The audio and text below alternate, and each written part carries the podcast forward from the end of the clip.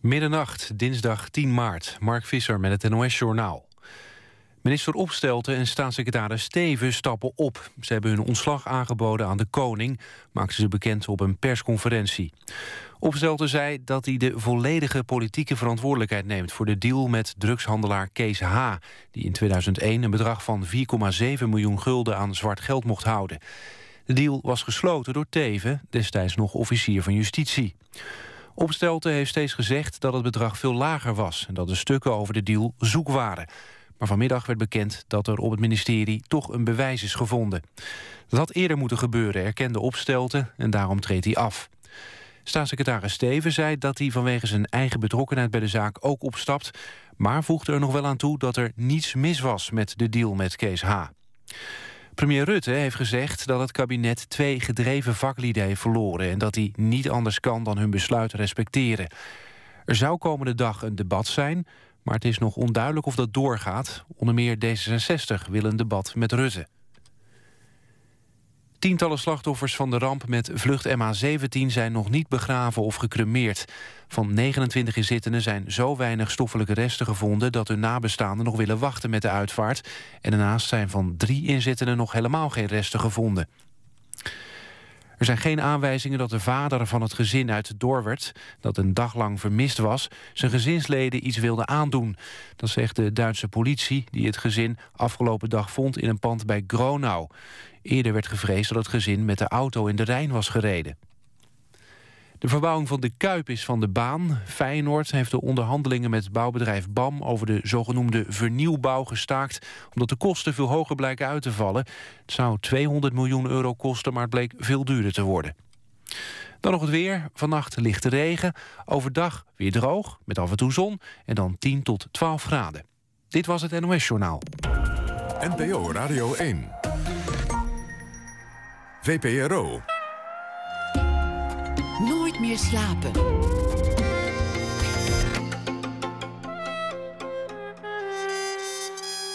Met Pieter van der Wielen. Goedenacht en welkom bij Nooit meer slapen. Schrijvers en waanzin, het thema van de Boekenweek deze week. Over waanzinnige karakters in boeken gaat het ook.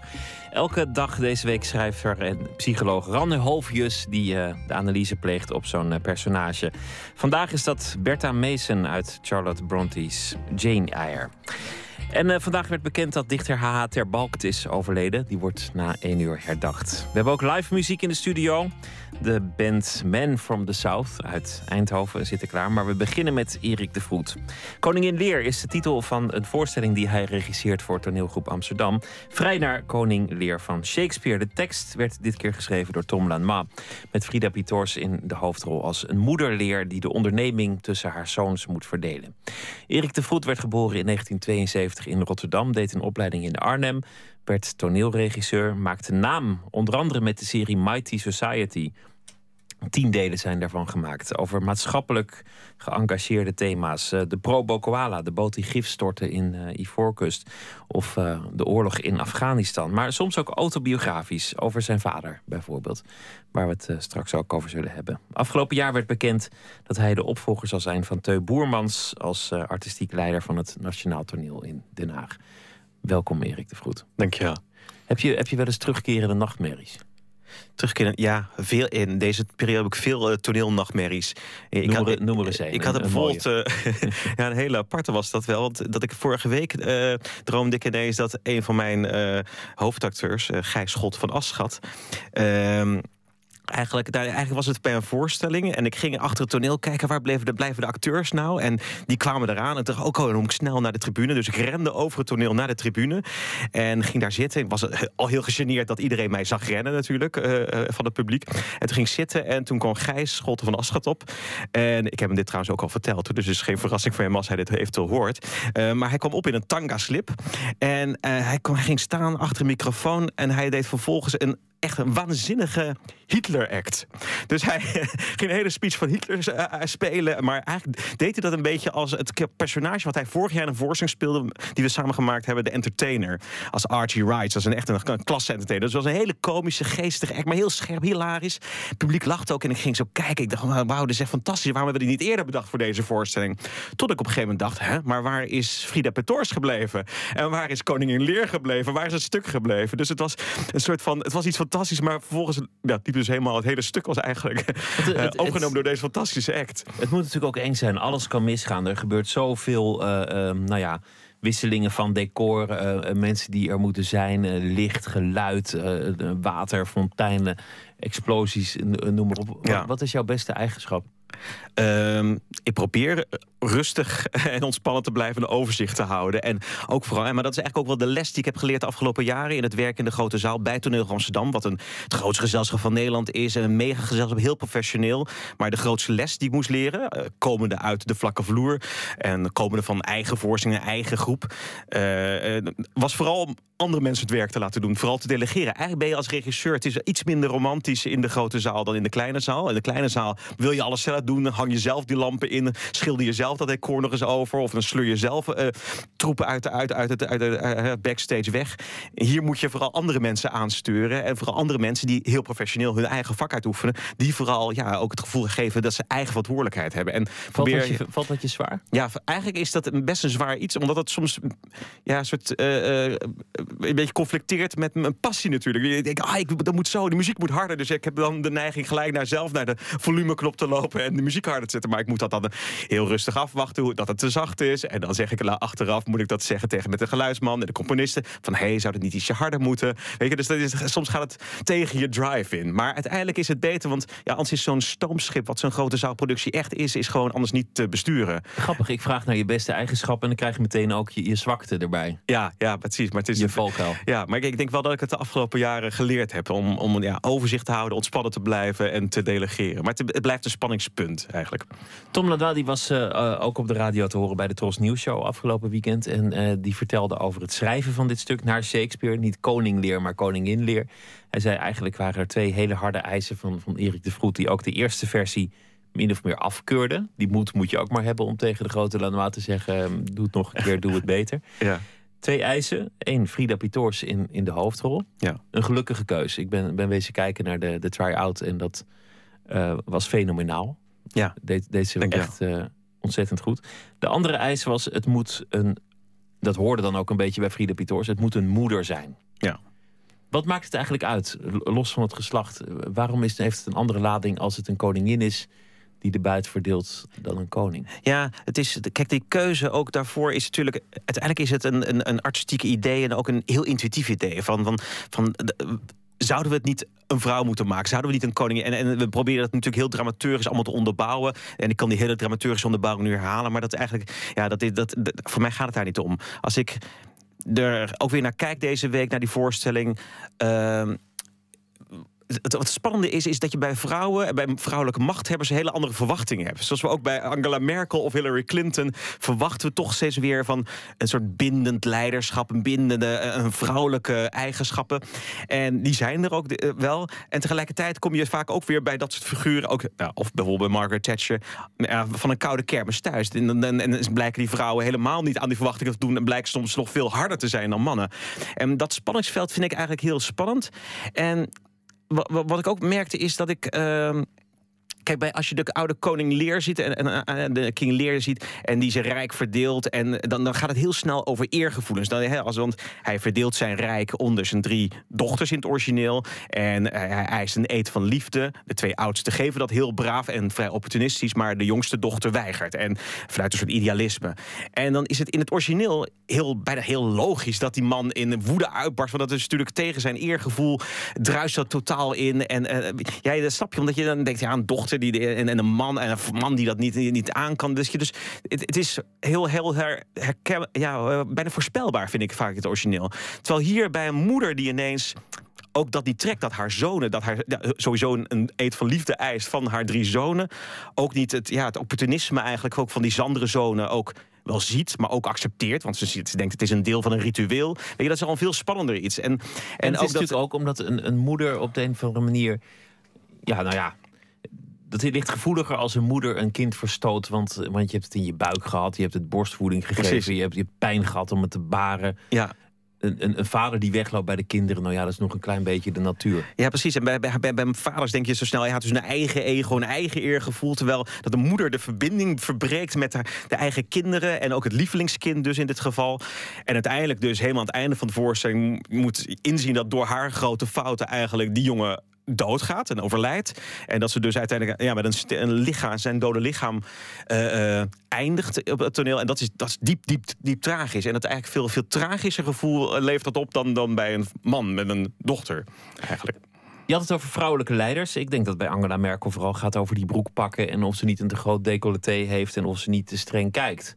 En bij Hillary Clinton zie ik, zie ik dat, dat circus nu ook alweer beginnen. Dat, dat het alleen maar gaat over het vrouw zijn, over het uiterlijk. En toch maar best weinig over de inhoud. Afgezien van eh, Hillary Clinton, hotmail.com. Het, het, maar het is natuurlijk wel een, een, soort van continu. Een, ik denk bij, vrouwelijke leiders is het continu strijdpunten. Ook, ook wel, omdat ze ook zeker. Hè, onze voorstelling speelt zich echt in een zakenwereld af. Bij een grote wereldwijd opererende multinational.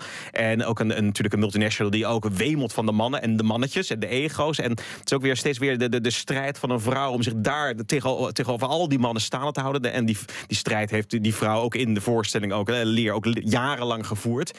En ik denk ook dat zie je ook bij Clinton en Merkel, dat ze zich continu maar moeten verhouden tot de mannen. En, en, en, eh, Angela Merkel ook tussen al die mannen, tussen de Poetin en de, en, de, en, de en de Franse en de Amerikaanse president. Dus dat, dat beïnvloedt hun wel enorm, lijkt me. En in ieder geval, het heeft in ieder geval leer in het, de voorstelling heel erg beïnvloed. Ook hoe ze juist, eh, eh, juist opereert. En misschien is ze juist daardoor wel veel harder geworden dan die mannen. Een aantal dingen die veel over jou zeggen is eh, het engagement. Het speelt eh, min of meer in het heden. Het gaat min of meer over eh, maatschappelijke thema's, namelijk de koers van een bedrijf. Het, het, de zoon die zeg maar iets wil doen voor de wereld en, en de zoon die alleen maar zichzelf wil verrijken. En ook het vader-moeder thema. Want vergis ik mij of ben jij toch wel meer een kind van je moeder dan van je vader? Ja, nee, dat klopt hoor, dat klopt. Eh, in die zin is het ook, da- daarom wilde ik ook per se het over moeders en zonen hebben. Omdat ik dat. eh, ja, eh, mijn ouders zijn gescheiden al heel lang geleden. En, en ik ben er eigenlijk heel erg door, door mijn moeder opge, op, op, opgevoed en bij mijn moeder gebleven. Met mijn broer en mijn zus ook. En ook heel sterk wel, eh, denk ik ook wel gericht geweest op mijn moeder. En bezig geweest met mijn moeder. Je- Veel meer je- dan met mijn vader. Hoe ging dat? Want jij, jij woonde bij je moeder eh, en je vader was, was die gewoon verdwenen? Of, of zag Nee, dan... dat is zo- zo- zo- zo'n regeling van één keer de twee weken in het weekend naar mijn vader in een andere stad. en maar eigenlijk door de week vooral. En ja, leefde bij mijn moeder.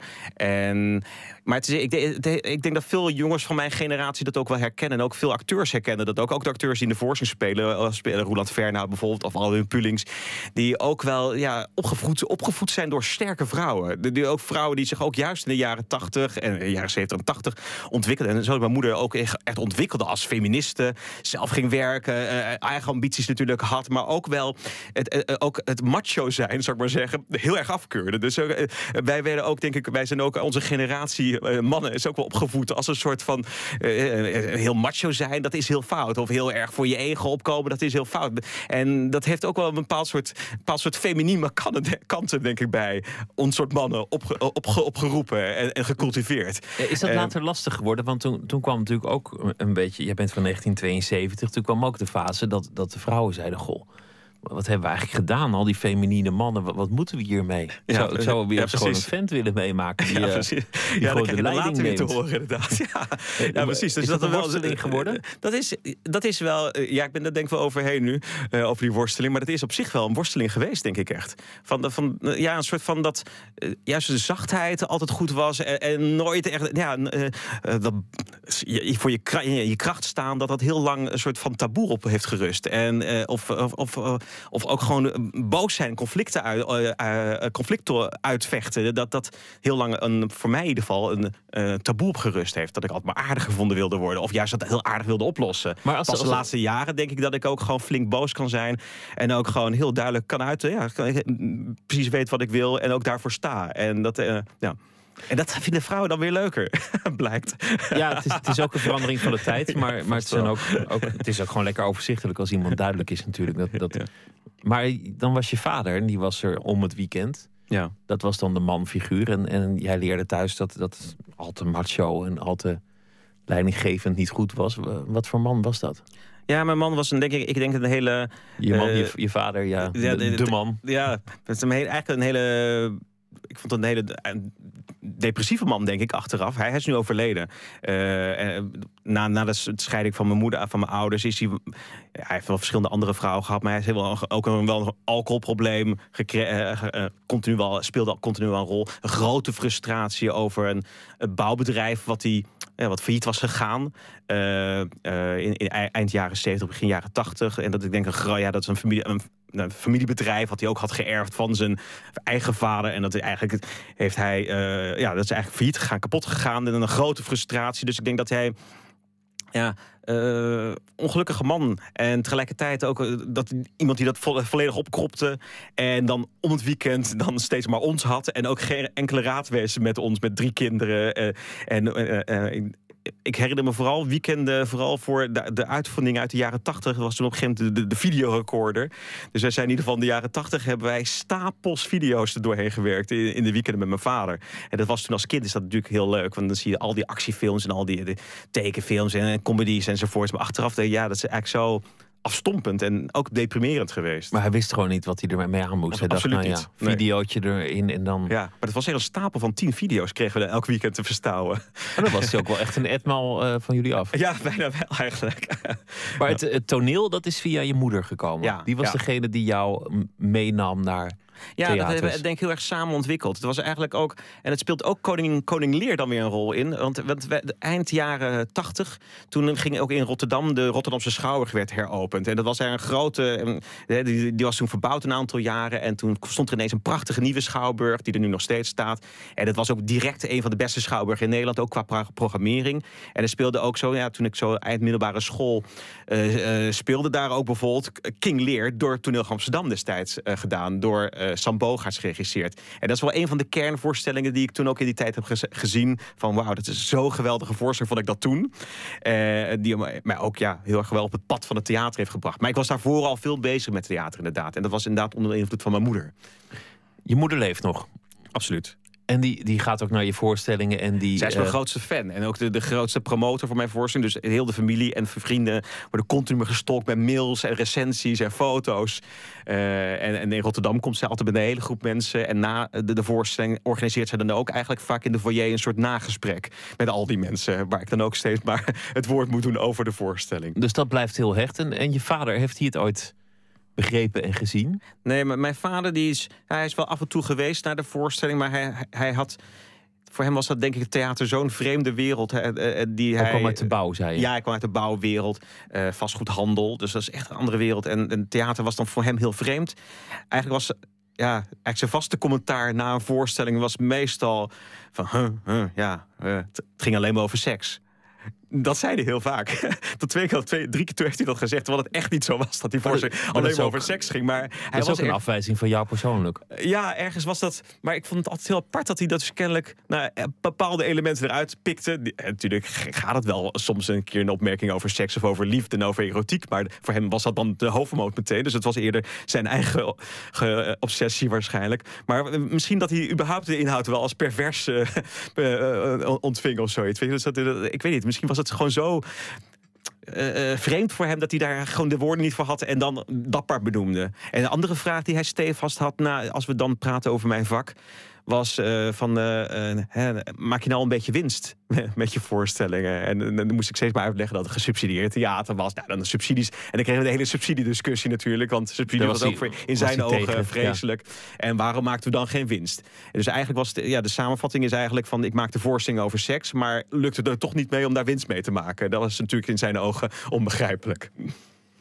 Je hebt een voorstelling gemaakt die ging over een man die in een hotel in Azië, omdat hij de artsen niet vertrouwt, op, een- op, een, op een kamer blijft liggen. Dat, dat gaat Ja. eigenlijk over je vader. Want zo, Ja. zo is het geëindigd. Want mijn vader die is eigenlijk eh, nadat zijn tweede vrouw uiteindelijk was overleden... eh, heel lang op zoek geweest naar een, weer een nieuwe vrouw. Is heel lang gaan internet daten. Heel, heel actief geweest. eh, heeft zichzelf een profile gemaakt ver onder zijn eigen leeftijd. Dus dat, dat werkte nooit zo en dat liep nooit, op niks uit. En uiteindelijk is hij naar, ja, naar Bali gegaan. En hoopte daar uiteindelijk in, in een, aantal zomers lang is hij daar geweest. En hoopte daar weer de vrouw van zijn leven te vinden. En wij vonden dat natuurlijk als familie vonden dat ja, eigenlijk zo diep treurig en ook zo afschuwelijk. Omdat je daar natuurlijk allerlei beelden bij hebt. en Allerlei voordelen met allerlei ranzige beelden ook voor je ogen hebt. Nou, gelukkig is het zo ranzig nooit geweest. En, eh, want hij, hij, hij hoopte echt daar verliefd te worden op een vrouw weer. En mijn moeder is ook Indisch, Indonesisch. eh, dus het was denk ik ook ergens bijna een soort terugverlangen naar een, geluk van lang geleden.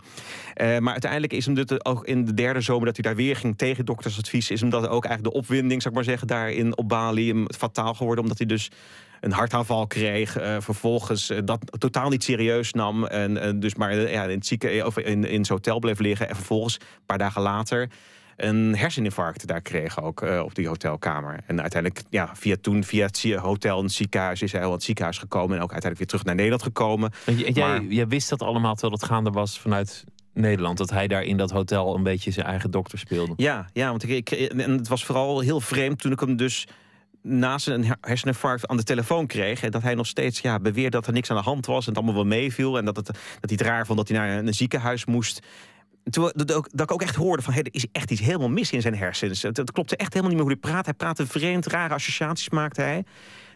Dat is ook weer iets wat we ook nu in de voorstelling eh, over eh, Frida Petors en in Koningin Leer terugkomt bijna. Ja, de, hersenstoring. En die maakte ik toen voor het eerste keer mee. En vreemd genoeg was hij ook aardiger en, eh, en empathischer dan ooit, mijn vader, op dat moment. Juist ook door de telefoon, toen hij later terugkwam uit, eh, uit Indonesië en in het ziekenhuis hier, of in, ook in een eh, speciale afdeling van het ziekenhuis lag op quarantaine, was hij eigenlijk benaderbaarder dan, dan ooit, liever dan ooit en ook fantasierijker. Hij, had ineens allemaal verhalen dat mijn broer bijvoorbeeld moslim was geworden. Wat helemaal niet waar was natuurlijk, maar dat had hij een soort helemaal niet idee. Mijn broer was moslim geworden. En hij, had, hij, had, hij had, vertelde ook dat hij via mijn toneel was hij geweest, zei hij, eh, naar een voorstelling, was, wat niet waar was. Maar had hij ook een vrouw ontmoet, een hele leuke vrouw, die ook bij het toneel werkte. Dus er kwamen ineens allemaal dingen die veel fantasierijker, maar ook gevoeliger waren. En echt ook met ons te maken hadden, kwamen ineens naar boven. In zijn ja, in zijn eigen verwardheid. Maar dat was dus echt, echt de gevolgen van een ja, fi- fikse hersenbeschadiging. En Ja, uiteindelijk jij, is hij ook daarna overleden. Je schildert hem een beetje af als, als een tragisch figuur. En, en, en ook alsof het voor jou moeilijk is om, om trots op hem te zijn. Je zou ook, als, zoals ik het hoor op een afstand, dat ik hem natuurlijk niet meegemaakt, klinkt hij ook wel als een, als een heroïsch mens. Of iemand die optimistisch is en toch maar op een bepaalde manier erin blijft geloven. En, en blijft vechten tegen een soort, soort afgrond die, die misschien in zijn leven al lang eh, heeft, zich Ja. heeft geopenbaard. Ja, misschien wel. Ja. Eh, en, en, en er zijn nu heel veel kanten inderdaad die ik ook heel veel leuke kanten en bijzondere kanten, dingen die ik ook echt van hem mee. dat- Bijvoorbeeld de liefde voor jazzmuziek heb ik helemaal van hem meegekregen. Of de liefde voor lekker eten en voor hotels en, eh, en in, in, in, eh, in taxi zitten, zoals ik net hier naartoe gereden ben. In een taxi, dat is echt mijn vader, weet je, in een taxi zitten en dan heel stuk gaan rijden. Dat soort dingen heb ik heel erg ook van hem meegekregen. En ook, ja, en het is waar dat hij tot het einde toe maar bleef zoeken. En ook echt daar, ook in Bali. Dus, want ik, was, ik ben later ook nog gegaan naar Bali. En heb ik ook met zijn driver die hij toen had... ook helemaal zijn gangen nagegaan. Wat hij daar precies gedaan had. Want ik dacht, ja, volgens mij is hij daar nou echt in, helemaal in...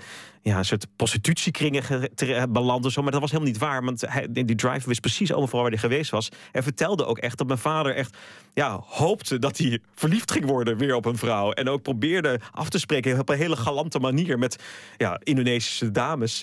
En daar ook echt een, een grote hoop over had. En ook met die driver praten. Ja, dat was, ging heel goed. En het contact ging heel goed. En we hadden echt een klik. Dus het was ja, een hele oprechte, oprechte verlangen om verliefd te worden. En ja, eh, eh, daar een nieuw bestaan op te bouwen. Dus dat was voor mij ook. Eigenlijk was dat. ja, hoopvol. Ik dacht van, oh god, gelukkig is het dus niet zo verschrikkelijk geweest als ik ha- ja, vreesde. En tegelijkertijd was het nog treuriger, want het was zo, nog zo wanhopiger. En ook zo, zo verstrekt naïef eigenlijk, ook weer tegelijkertijd. We gaan luisteren naar ehm, de band die hier uh, helemaal klaar staat in de, de startblokken. Man from the South uit uh, Eindhoven. Chris Draaier en Paul van Hulten. Ze hebben al twee albums gemaakt. Het eerste album uh, stond vol liedjes van melancholie en onbehagen. En het tweede album Peonia verscheen december 2014.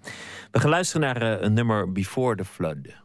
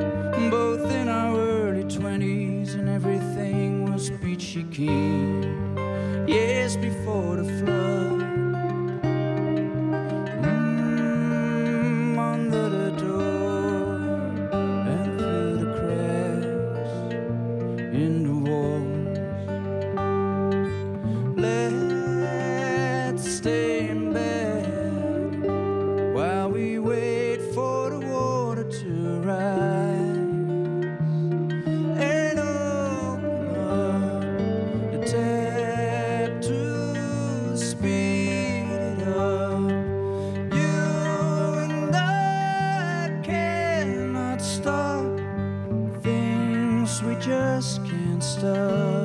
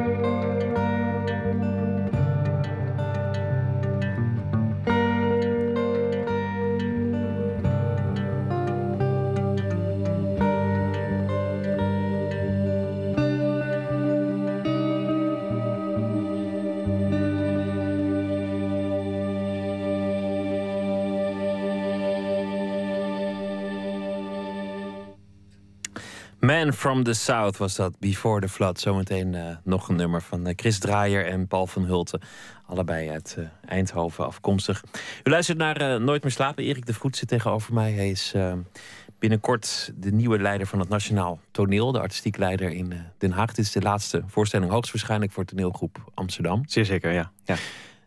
Dat lijkt me een verandering in je carrière. Omdat je toch een... Um, een beetje eigenlijk een aanstormende jonge hond was in veel opzichten. Iemand die een beetje schopte tegen bepaalde firmamenten van het, eh, van het Nederlands theater. Absoluut, ja, ja, ja. En nu ineens ben je zelf een, een machthebber, een baas. Ja, precies, en, en hoe moet ik het ook waarmaken? Ook wat ik, ja. waar ik steeds maar zoveel kritiek op had. Want het was inderdaad zo dat ik... Zo met My Society begon ik in 2003. En voor een van mijn motieven om My Society überhaupt te beginnen... was dat rond, rond 2003 gebeurde dus... Ja, na 11 september 2001 gebeurde er zoveel in de wereld... en ook in de Nederlandse politieke wereld en maatschappelijke wereld... was er zoveel discussie over uh, de, de multiculturele samenleving... over terrorisme, over oorlog, et cetera, et cetera. En mijn grote frustratie was toen dat ik daar zo verdomd van weinig van terugzag op de Nederlandse podia, eh, op, in het theater.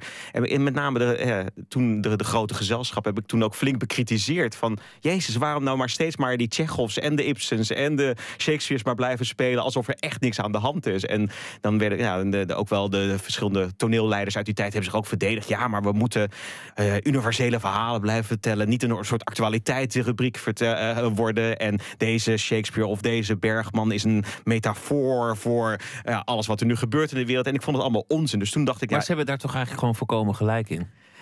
Je moet, je moet toch ook eh, verhalen die een keer over iets anders gaan dan de kredietcrisis. Je moet toch ook vertellen gewoon over de liefde, over, over mannen, vrouwen, vaders, moeders, over, over de zin van het leven. Ja, dat moet ook. Maar ik denk dat dat. Ja, er gebeurde toen zoveel in die tijd. Nou, er gebeurt nu nog steeds zoveel in die tijd. En ik ik zelf bij mezelf merk ik in ieder geval dat ik daar ontzettend mee worstel. Met hoe politiek nu werkt, hoe uh, klimaatverandering nu een rol speelt, terwijl er eigenlijk geen ruk aan doen.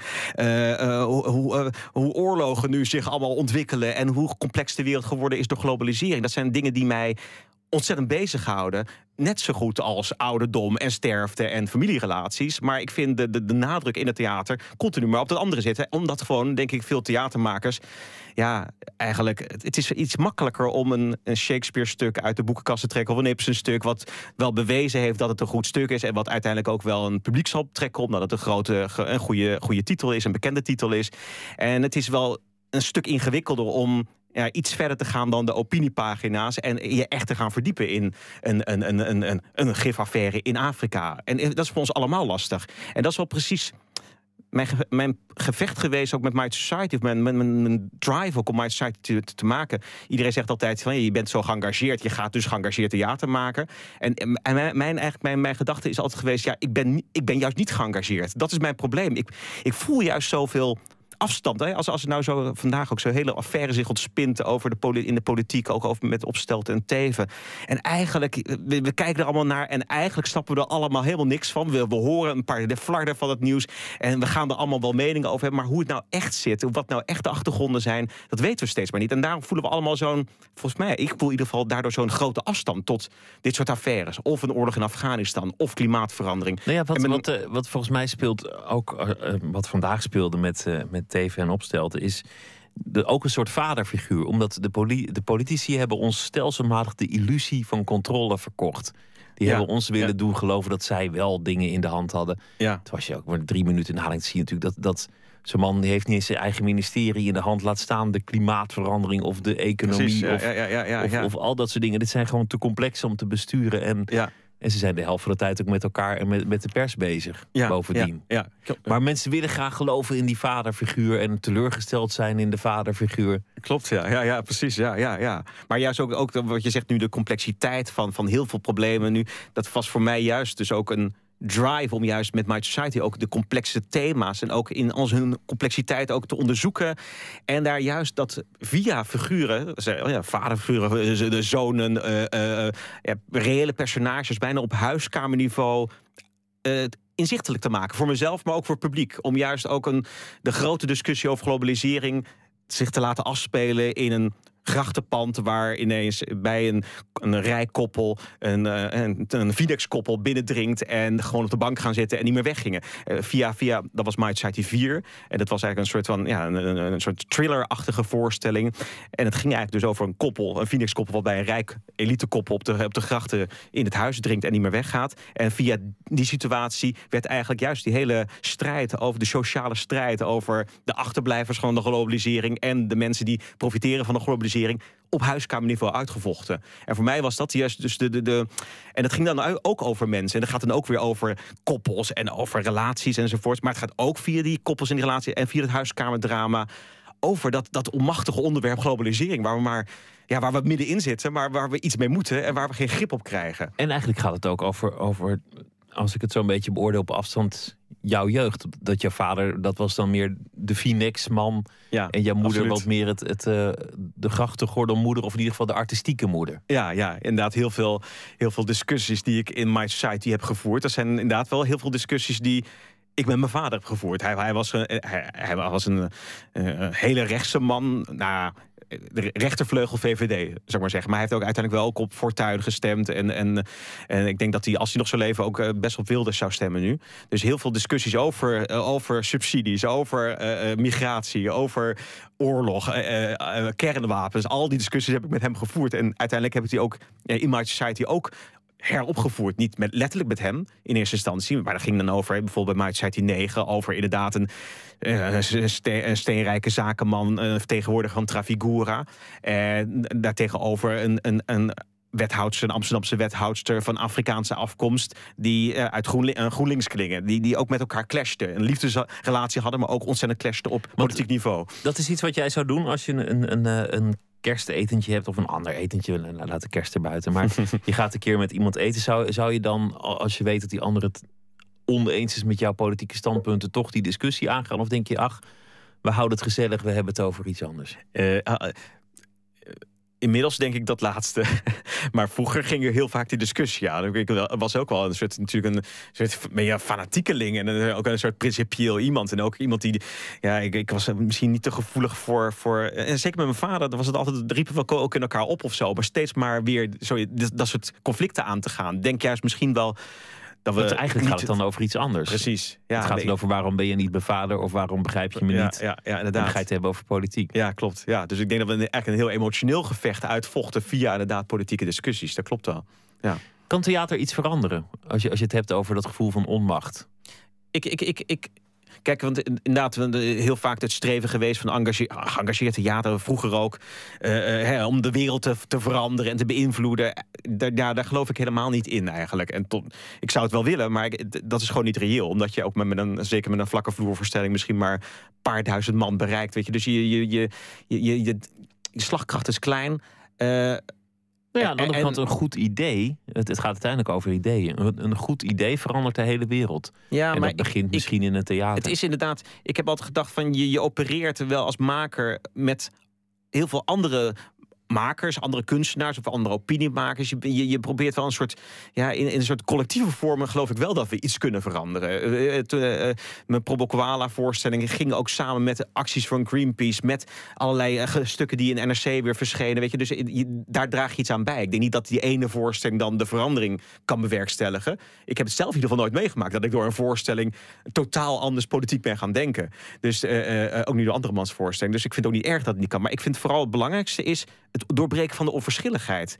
Uh, mijn eigen onverschilligheid in eerste instantie, wat ik net zei, maar ook ja, de onverschilligheid van het publiek. Ik, ik wil publiek ja, wel op dat moment in de voorstelling wel bij een lurven grijpen en vooral niet de waarheid vertellen en niet zeggen de oplos dit is de oplossing, maar dat ze in ieder geval gaan worstelen met het thema en daar de, de, de tools voor krijgen om ja, ergens proberen bijna een, een, of het nou de, ja, de orde van Afghanistan is, zoveel dingen op tafel te krijgen dat mensen ineens zien, oh daar gaat het om en ineens ook zien, hé, maar het heeft met mij te maken en ik ik snap de worsteling, het dilemma van die oorlog. In plaats van dat het maar zo'n ja, zo'n onmachtig ver van je bedshow blijft. En dat wordt dan de baas van dat, dat keurige nationaal toneel in Den Haag. Toch, toch een soort bolwerk op zichzelf. En bepaalt geen geëngageerd theater op dit moment. Nee, hoewel het de laatste jaren ja, door, door Teu Boermans, die daar een paar jaar geleden is gekomen, toch wel echt veranderd is. Die heeft al flink de boel opgeschud en heel ander soort uh, voorstellingen daar is gaan maken. Maar ja, eigenlijk zijn beleid wil ik eigenlijk nog verder en, en nog, wat, nog een tandje fanatieker uh, doorzetten. En ik, ik wil in instantie uh, vooral voor mezelf. En dat heb ik ook ja, heel erg. En dat wil Nationaal Toneel nu ook heel graag wil ik mezelf, voor mezelf in ieder geval me gaan richten inderdaad wel op nieuwe politieke stukken, nieuwe geëngageerde stukken. Dus ik ga in twee lijnen eigenlijk bewandelen daar in, in Den Haag. Dus enerzijds in Den Haag uh, maken op locatie of in de vlakke vloer. Maar die heel erg tegen het Binnenhof aanschurken of het, eh, de, de, de Schilderswijk. Want die stad, dat is een hele politieke stad. De, het is de, de rechts, eh, de, de, ja, het internationaal gerechtshof zit daar. Het is een hele, ja, er is daar zoveel aan de hand. Ook daar in de Schilderswijken afgelopen, afgelopen zomer. Dus er zijn zoveel politieke en, en, en spannende dingen, die ja, ontwikkelingen die bezig zijn, zijn in Den Haag ook bezig. En daar wil ik. Den Haag is natuurlijk een soort frontlinie, omdat weinig steden in Nederland, maar volgens mij ook in de wereld, hebben zo'n duidelijke breuklijn. Er, loopt gewoon een, een, een, scheur door die stad tussen aan de ene kant, nou ja, ze noemen het altijd zand en veen, maar uh, ja. aan de ene kant dat is de, de, nette mensen die naar de Schouwburg gaan, en aan de andere kant de mensen die vinden dat de, de subsidiekraan dicht moet. Ja. Die eigenlijk zouden zeggen wat jouw vader waarschijnlijk had gezegd. Ja, ja, dus het is een hele, ja, een hele spannende stad. En, een, en, een, en dat is het goede natuurlijk aan. En het is ook een nationale stad. Niet de hoofdstad, maar nationale, de, de, onze politieke hoofdstad. Dus het, is hoofd, en het Nationaal Toneel heeft ook een hele nationale uitstraling. Dus je kan vanuit die stad ook juist ja, ook inderdaad wel het hele land bereiken. En ik, ik zou zo graag willen dat het nationaal toneel, of dat is ook mijn streven, dan van, oh ja, echt ons ons nationaal toneel wordt. Dat je ook denkt van, oké, daar komen onze nationale thema's. Wat er nu speelt in Nederland, komt daar op de planken. Of Nederlandse geschiedenis komt daar op de planken. Dat we, uh, wat de tijdsgeest is van nu, van hier in Nederland... dat dat ook gereflecteerd wordt wat het nationaal toneel speelt. Maar dat hoeft niet alleen maar met nieuw geschreven stukken te zijn. Want het zal ook het, het blijft ook nog een tijd daar als regisseur uh, bezig. En die zal dat via klassiekers doen. Maar in ieder geval mijn focus wordt wel nieuw geschreven stukken. Uh, of door mijzelf in de vlakke vloer, of in de grote zaal door ja, de, onze bekendere toneelschrijvers. De laatste jaren was er heel veel te doen over um, de cultuursector. En nu lijkt er ineens een soort, soort machtswisseling. Ja, misschien is het ook wel gewoon demografisch toeval. Maar het lijkt alsof er heel veel leiderswisselingen zijn. En, en de, de nieuwe generatie razendsnel allerlei stoelen krijgt. Ja, is er een verband? de, ja, want op zich ben ik nu 43, dus het werd ook wel tijd, vond ik. Uh, ja, ja, en ook maar, van een aantal collega's van mij zijn ook al zo eind 30 in de 40. Weet je, dus maar de mensen die weggaan, die zijn... Teu Boermans is, is in de 60. Die is 65 dus geworden net. Dus je hebt nog wel even. Uh, Johan Simons, die in Rotterdam nu gaat komen. En dat is dan weer helemaal geen generatiewissel. Die, is, die loopt tegen de 70. Dus die, die gaat er juist komen. Dus het is ook een soort van... Maar ik denk ook, de, de, de bepaalde toneelleiders die van de afgelopen jaren... die zijn gewoon ook op leeftijd. En het is dus eigenlijk bijna niet meer dan logisch dat er nu een uh, generatie uh, veertigers, dertigers, veertigers, die nu eindelijk de, de mogelijkheid krijgen en die posities innemen. Maar dat is eigenlijk voor mij. Uh, net zoals Thibaut Delpeu, die in Utrecht is, of uh, Mark Sazzini in Oostpol. Die zijn er ook echt, we zijn er ook echt aan toe, vind ik. Om eindelijk een keer ja, die stoel te nemen waar je zo lang naar gewerkt hebt. Ja, precies. En ook een soort van, natuurlijk ook een, het, het theater, het, Nederlands theater van de afgelopen jaren, ook door die, hè, de, de oudere toneelleiders van mijn voorgangers, is ook een, uh, is heel goed geweest, heel groot geweest. En tegelijkertijd, ja, ik denk dat ook wel verlangen, verlangen is naar iets anders. We gaan weer luisteren naar uh, Man from the South. Ze zitten in de studio, Paul van Hulten en... Uh, Chris Draaier uit Eindhoven. Het nummer uh, dat ze nu gaan zingen heeft uh, de titel Wim.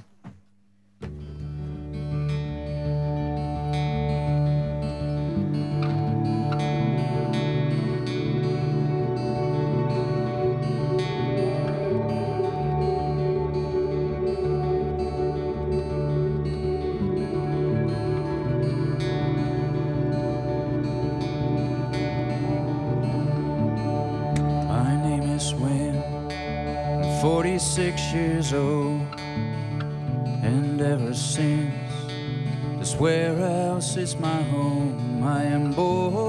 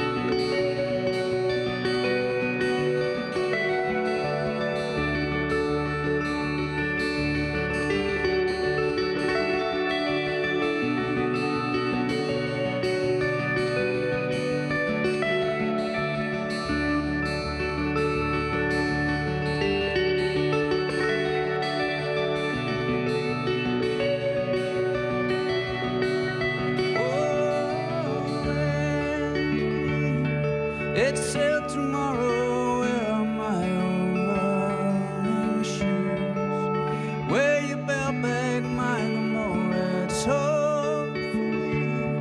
We'll find a place to go.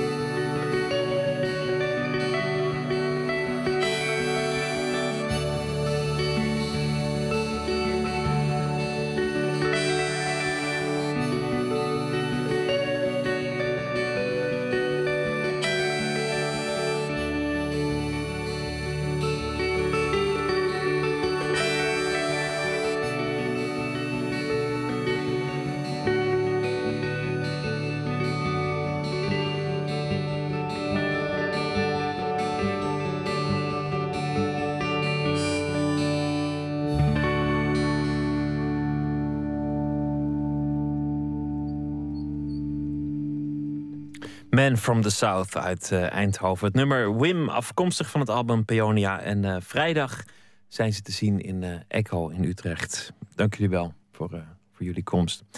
Erik de Vroet, we hebben het eh, gehad ehm, over ehm, de voorstelling. We hebben het gehad over de machtswisseling. Je, je nieuwe functie bij het Nationaal Toneel in Amsterdam. Over je engagement in het theater. Dat, dat je die thema's juist op de planken wil brengen. Omdat je vindt dat het connectie moet hebben met de samenleving. Wat daar gebeurt. Het moet van deze tijd zijn. Je wil vechten tegen de, de, de onverschilligheid. We hebben het ook gehad over eh, je vader en je moeder. En dat zijn allemaal thema's die op de een of andere manier terugkomen in eh, Koningin Leer. Ja. In, die, ehm, in, die, in die voorstelling eigenlijk. Een, een machtswisseling. Iemand die het Ja. overneemt. En, eh, maar ook uiteindelijk de, de moederborst. Het, eh, het, het terugverlangen naar die heimelijkheid. Laat ik niet het einde van de, van de aflevering... eh, of van de aflevering, hallo. Van de voorstelling. Van de voorstelling eh, verraden. Is theater eigenlijk nu het, het, het belangrijkste in jouw leven op dit moment? Ehm, ja, ik vrees van wel. Eh, naast mijn vrouw. Dus, het- dus het is. dus, nee, ik denk dat mijn vrouw belangrijker is. Maar. je moet eh, oppassen wat je zegt, dat snap ik ja, ook. nee, maar ik denk serieus. Maar ik denk dat theater heel lang het belangrijkste in mijn leven is geweest. En dat nu wel uiteindelijk mijn, mijn, mijn, mijn huwelijk. Hè, want ik ben vorig jaar getrouwd. Ik heb geen kinderen, maar, we, we, we zijn, eh, maar wel getrouwd. En, ehm, en eh, dat is wel het belangrijkste in mijn leven. Maar het theater is, is, is- neemt zo'n groot eh, deel van mijn leven wel in. En dat is ook een hele grote liefde. En, en heel veel mensen zeggen, waarom ga je niet een keer film maken en televisie enzovoort. Maar voor mij is het echt ook theater. Dat is het eigenlijk sinds dat ik 12 ben, is dat eigenlijk geweest. En dat zal ook niet ophouden, denk ik. Is dat uit te leggen waarom, waarom dat zo belangrijk voor je is geworden... en waarom dat zo'n liefde is? Ja, het heeft ook toch. Want het, heeft inderdaad te maken met dat ik bepaalde politieke verhalen wil vertellen. Of eh, verhalen over samenleving, o- onverschilligheid worden doorbreken, waar we het net over hadden. Maar het heeft ook toch te maken met zoiets, ja, wat mensen misschien wel zullen herkennen. Eh, ehm, toch het, gewoon het, de, dingen van het theater, het, het pluche, daarmee heeft het ook te maken. Of met acteurs, met het, eh, figuren, een hele wereld die opgeroepen wordt. Gewoon de, bijna de klassieke cliché dingen van theater die voor mij toch nog steeds magisch zijn. Of als ik ja ook deze week weer in de Schouwburg rondloop. En dat vind ik zo'n machtige, magische omgeving nog steeds. Eh, eh, en dus daar hou ik ook echt van. Dus in die zin hou ik ook echt van theatrale middelen. Van mooi licht en geluid en muziek. En acteurs die prachtige, tragische rollen spelen... maar ook oerkomisch kunnen zijn. Ik wil ook... Dat is mijn, mijn voorstellingen. Soms critici noemen die ook wel overvol. Juist omdat ik al die aspecten ook aan bod wil laten, komen. Zowel het, eh, voor mij kan ook een scène, ook in King Lear... eh, aan op een moment super grappig zijn... en voor het weet omslaan in diepe tragiek. En dat vind ik juist ook dat magische van het theater. En dat heb ik, voor mij is het ook een... Ik ben eigenlijk door mijn moeder dus... In, toen ik 12 was, als eerste ook omdat ik zo druk was op, in de klas, eh, op de, op de lagere school, middelbare school ook. En steeds maar werd uitgestuurd en altijd op, in de klas de grappigste wilde zijn. eh, ben ik op een clownscursus gezet. Dus, eh, en, en was een, een clownscursus en dan moest, ik, dan moest ik ineens grappig zijn. Dus heb ik twee jaar lang in Rotterdam een clownscursus gedaan. En eigenlijk is dat wel het soort begin geweest voor, toch van, voor, van, voor mij van theater ook. Theater moet voor mij ook wel, je weet die clowns een soort clowneske aspect hebben van, van een gave act. Dus het, eh, ik, ik, wil niet, ik hou niet zo van theater zoals veel theater is en te veel theater is. Van gedijen op mooie verhalen en dat heel rustig vertellen en niet mooie taal. Voor mij moet het ook gewoon een gave act zijn die ook aankomt. We hebben misschien ook wel de voorstelling gezien... dat er heel veel komische elementen in zitten... en heel veel ja, spektakel ook in zit. En daarnaast moet er, een, mag er ook, wordt, moet er ook een tragisch verhaal verteld En worden. het is eigenlijk het verschil met eh, nou ja, de film. Je, je, je vader liet dan de VHS-banden, jaren tachtig, in een grote stapel achter. En hoe mooi sommige films ook zijn en, en hoe prachtig het genre ook is. Theater heeft toch altijd die bijzonderheid dat, dat jij in een zaal zit en dat iemand voor jou, als het licht aangaat, iets gaat opvoeren. Ik, Ja. ik, ben daar een enorm blij ei in.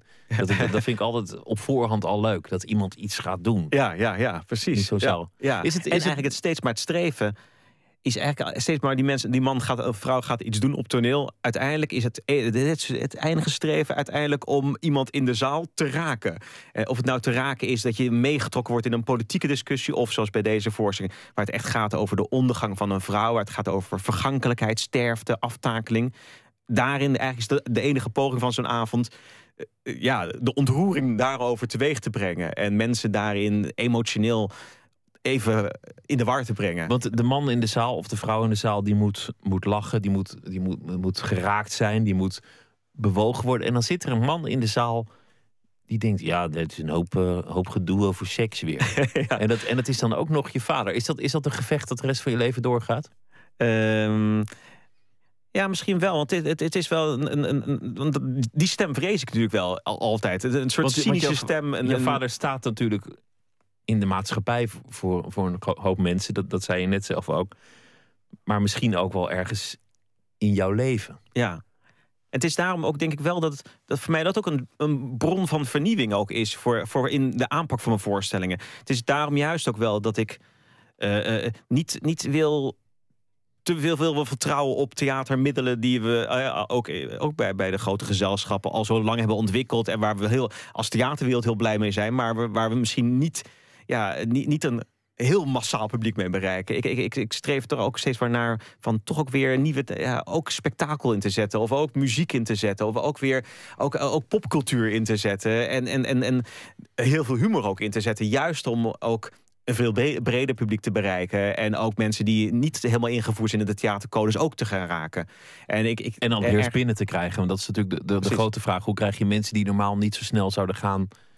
Inderdaad. toch op dat Ja. plusje? Ja, precies. En dat hebben we ook, ook met My Society ook allerlei strategieën voor ontwikkeld. Dus ook om te gaan samenwerken met diverse organisaties of allerlei sideshows er rond te doen of allerlei programma's. En je ziet dat het ook, dat het ook ja, opgepikt is ook door de grote gezelschap, grote gezelschappen nu. Ik vind dat Theater Nederland eigenlijk heel inventief is geworden de la- laatste jaren om nieuw publiek te bereiken. En daar heel ja, eh, eh, daadkrachtig in is en eh, heel goede dingen mee doet. Maar dat, dat kan allemaal nog sterker en nog, eh, nog beter ontwikkeld worden. Dus dat wil ik in Den Haag zeker gaan doen. Eerst nog in Amsterdam met toneelgroep eh, Amsterdam Koningin Leer. Met eh, Frida Pittoors als eh, moeder Leer. En een voorstelling die nog geruime tijd te zien zal zijn en ook nog op reis gaat door het land. Ja, absoluut. Dankjewel, Erik de Vroet. We gaan verder met eh, de Boekenweek, want uh, waanzin in de literatuur is het uh, thema van die Boekenweek. Schrijver en psycholoog Ranne Hoofdjes die heeft een boek geschreven over waanzin in de literatuur, Vogels van Waanzin. Deze week bespreekt zij dagelijks een totaal geschrifte romanpersonage. Deze week als eerste Bertha Mason, de krankzinnige vrouw op zolder uit het boek Jane Eyre van Charlotte Brontë. In de diepe schaduw, aan het andere einde van de kamer, rende een gedaante heen en weer. Je kon op het eerste gezicht niet vaststellen of het een dier was of een menselijk wezen. Het kroop leek het, op handen en voeten. Het gronde en grauwde als een vreemd wild dier, maar het was bedekt met kleren en een verwarde massa donker grijzend haar verborg het hoofd en het gezicht. Als een beest wordt ze op zolder verstopt. Een wilde vrouw die gilt in de nacht en iedereen angst aanjaagt. Bertha Mason is een van de personages in Jane Eyre, het verhaal van een gouvernante die woont op het landgoed van Mr. Rochester. Jane en Mr. Rochester worden verliefd op elkaar. Maar op een gegeven moment komt Jane erachter dat er nog iemand op zolder woont. De eerste kennismaking met, met die iemand zijn angstaanjagende uh, kreten en, en lach, gelach wat ze hoort. En gaandeweg uh, komt dat ook een keer haar kamer binnen. En uh, ziet ze in, in het avondlicht ziet ze dan een, een schimmige figuur voor de spiegel met allemaal peestachtige trekken, zware wenkbrauwen, verward haar, opgezwollen lippen, bloederlopen ogen, die uh, haar kleren staat te verscheuren. En uh, dit blijkt de gekke vrouw van Rochester te zijn. Daar weet zij niks van, Jane Eyre, want zij wordt verliefd op Rochester, hij op haar. Ze gaan hij vraagt haar ten huwelijk, ze willen trouwen... en op dat moment wordt onthuld door iemand anders. Hij is al getrouwd, hij kan niet trouwen. En dan maakt zij kennis met uh, Bertha Mason. En Bertha Mason is de krankzinnige vrouw in het, in het verhaal. Die is opgesloten op zolder. We, we'd better leave. Why, Richard? Why are you frightened? Ladies and gentlemen, may I introduce you to my wife? Puta!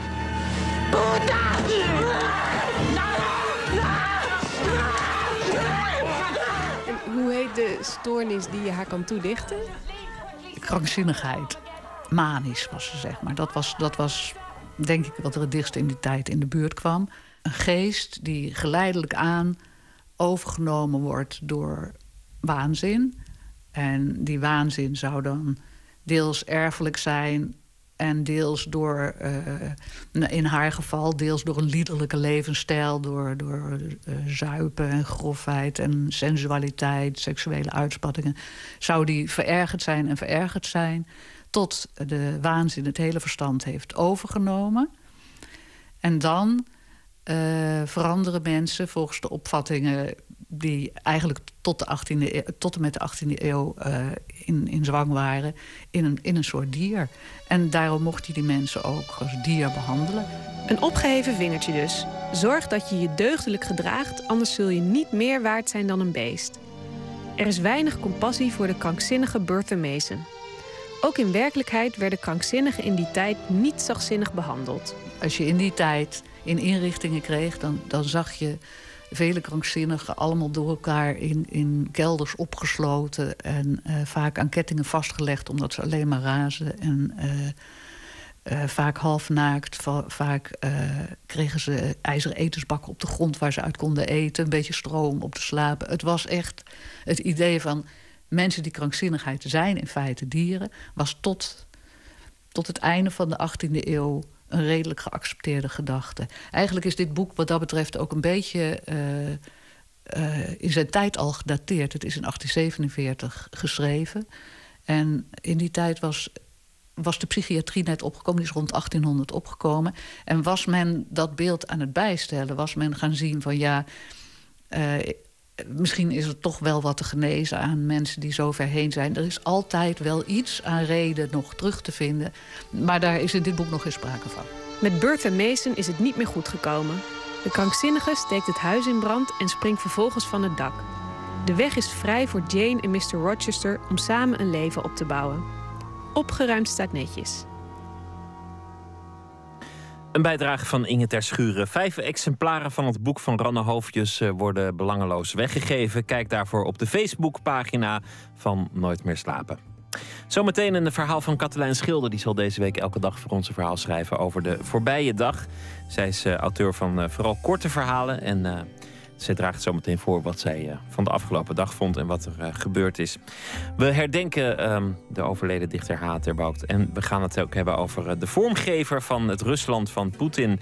Politiek als een vorm van theater is niet een nieuw idee. Maar wat als theatermakers daadwerkelijk politiek gaan maken? Dat zometeen allemaal na één uur.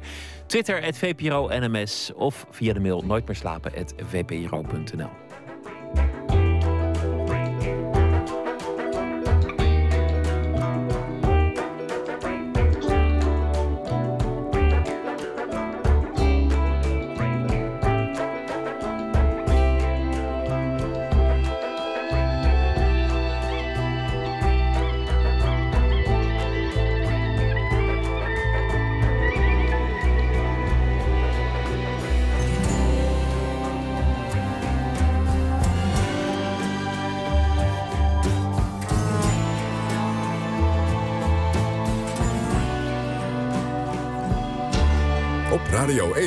Het nieuws van alle kanten.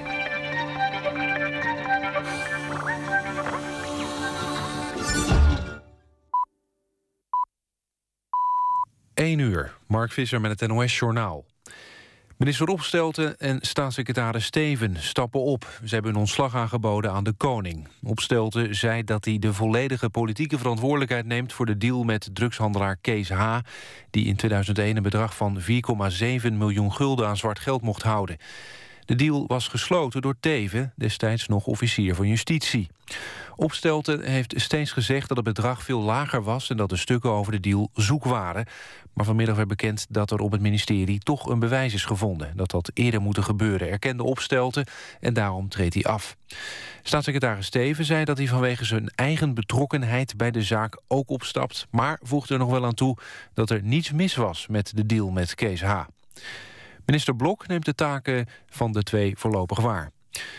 Premier Rutte heeft gezegd dat het kabinet twee gedreven vaklieden heeft verloren... en dat hij niet anders kan dan hun besluit respecteren. Zou komende dag nog een debat zijn, maar het is nog onduidelijk of dat doorgaat. Onder meer D66 wil een debat met Rutte. Bij een ongeluk in Argentinië met twee helikopters zijn tien doden gevallen. Volgens lokale media hadden de helikopters een Frans camerateam aan boord... dat opname maakte voor de tv-zender Discovery Channel. Geen van de inzittenden heeft de crash overleefd. Het ongeluk gebeurde in een bergachtig gebied in het noordwesten van Argentinië. Volgens de autoriteiten lijkt het erop dat de helikopters elkaar raakten... en daarna zijn geëxplodeerd. Het weer tot slot. Hier en daar regen. In de ochtend trekt de regen snel weg en dan wordt het droog. Zon breekt af en toe door en het wordt vanmiddag 10 tot 12 graden. Dit was het NOS Journaal. NPO Radio 1. VPRO. Nooit meer slapen.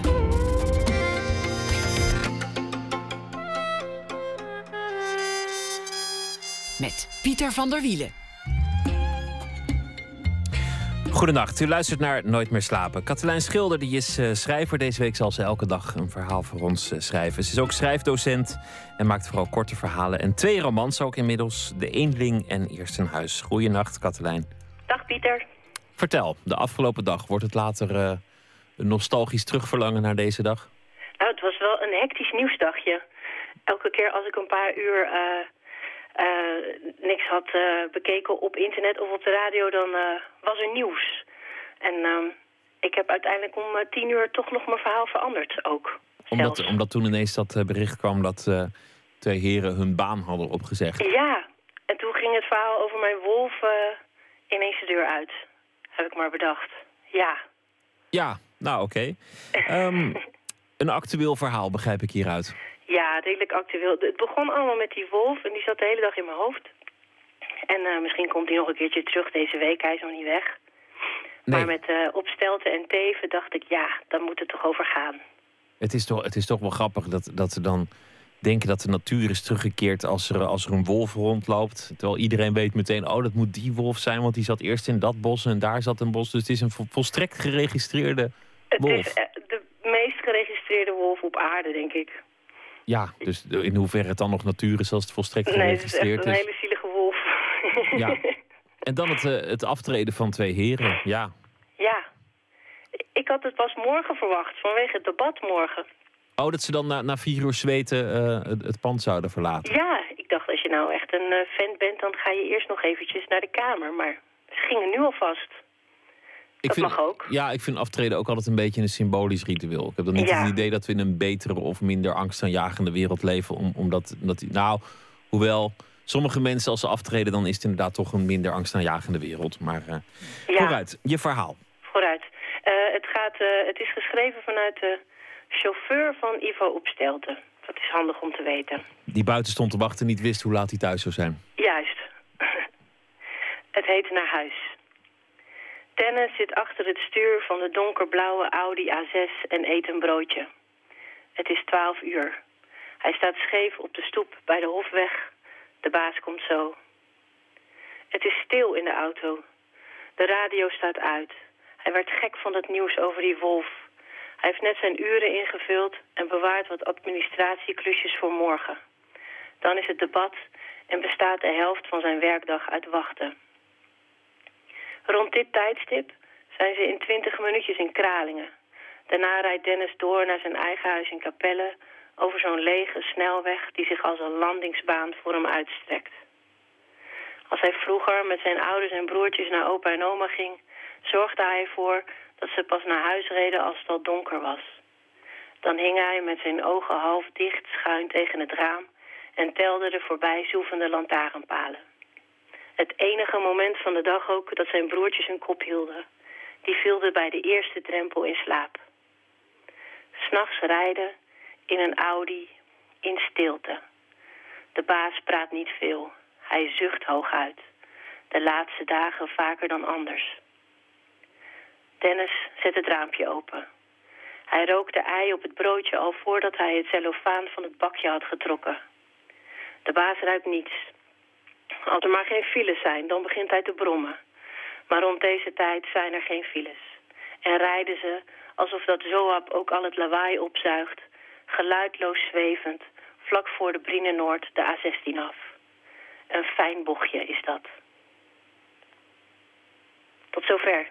Ja, dat is mooi, zo'n eh, rit en dan, eh, dan het zwijgen ertoe. En ik vind het ook altijd een, een fascinerende verhouding tussen een, een politicus en zijn, eh, zijn chauffeur, die natuurlijk toch troost biedt op zijn eigen brommende manier. Of, of iemand eh, een klein Ja. beetje moed influistert.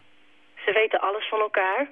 Ik zag laatst een, een, eh, een fragment, dat was, was een interview. En dan bovenaan die trap in de Tweede Kamer stond zo'n ploeg klaar om bij de hand de vragen te gaan stellen. En Ivo Opstelten kwam die roltrap op. En die had kennelijk ergens geleerd dat je jezelf moed in moet praten met een krachtgevend woord. Maar niet doordat de camera dat al registreerde. Dus bovenaan de trap bromde hij met zijn sonore stem zichzelf toe: power, power, power, power. En toen begon dat interview. Ik, ik vond het een fascinerend fragment. Ja, dat is ook eh, eh, eh, zo'n fragment in een boek van Remco Kampert... waarin het hoofdpersonage elke zin tegen zichzelf succes zegt. Succes, succes. Ja, Ja, mijn, eh, mijn vervolg op alle communicatiecursus is... je kan het ook in jezelf zeggen. Je hoeft Ja, het niet lijkt me te ook. doen. maar ik vind die donkerblauwe Audi's op zo'n plein met van die... eh, met de motoren al aan, dat vind ik ook als het erg powerachtig beeld. Dat maakt ook deel uit van het, eh, van het ritueel... om je een krachtdadig man te voelen. Ja, zeker. Ik, ik, ik neem dan meteen een nederige houding aan. Goed, ik wens je een goede nacht. En Ja. eh, morgen graag eh, weer een verhaal. Heel graag. Tot morgen. Tot morgen. In april komt eh, het tweede album van de Belgische zangeres Cela Sou. Ze had een buitengewoon succesvol debuut een paar jaar geleden. De titel van het nieuwe album wordt Reason en het titelnummer draaien we vast.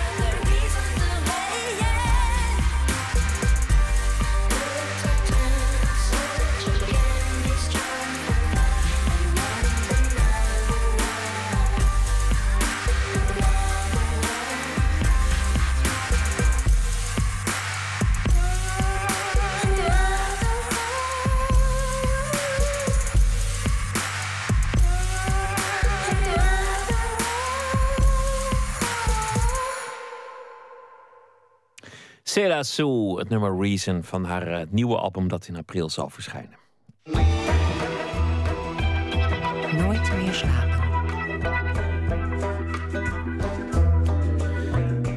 Dat politiek ook een vorm van theater is, is alles eh, geopperd. Maar wat als echte theatermakers zich met de politiek gaan bemoeien? De vraag wordt eh, momenteel beantwoord in Rusland door de enigmatische politicus Vladislav Surkov.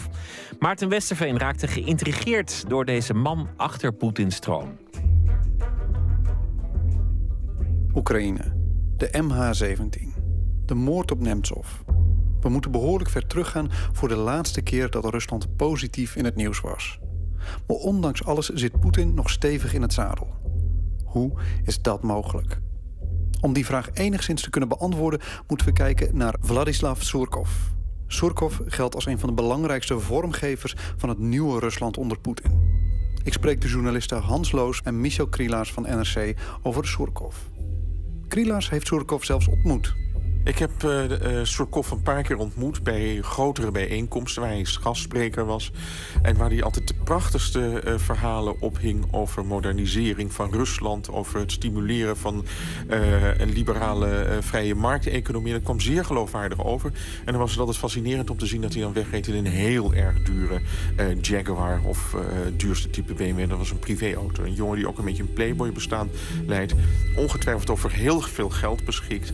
En een van de machtigste mensen in het Kremlin is. Wat voor man maakte je van hem toen je hem daar zo zag? Nou, ik wist natuurlijk al uh, van hem dat hij de oprichter van de Kremlin jeugdbeweging Nashi was. Dus uh, ik had al niet een heel goede indruk van hem. Maar ik zag een buitengewoon charmante, knappe, lange man. Herinner ik me nog, getrouwd met een buitengewoon mooie vrouw. En uh, ja, dat, dat was een glamourboy.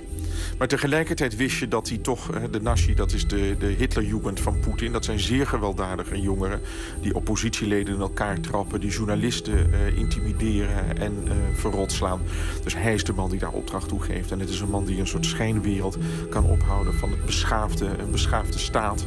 Uh, terwijl die staat buitengewoon crimineel en gewelddadig is.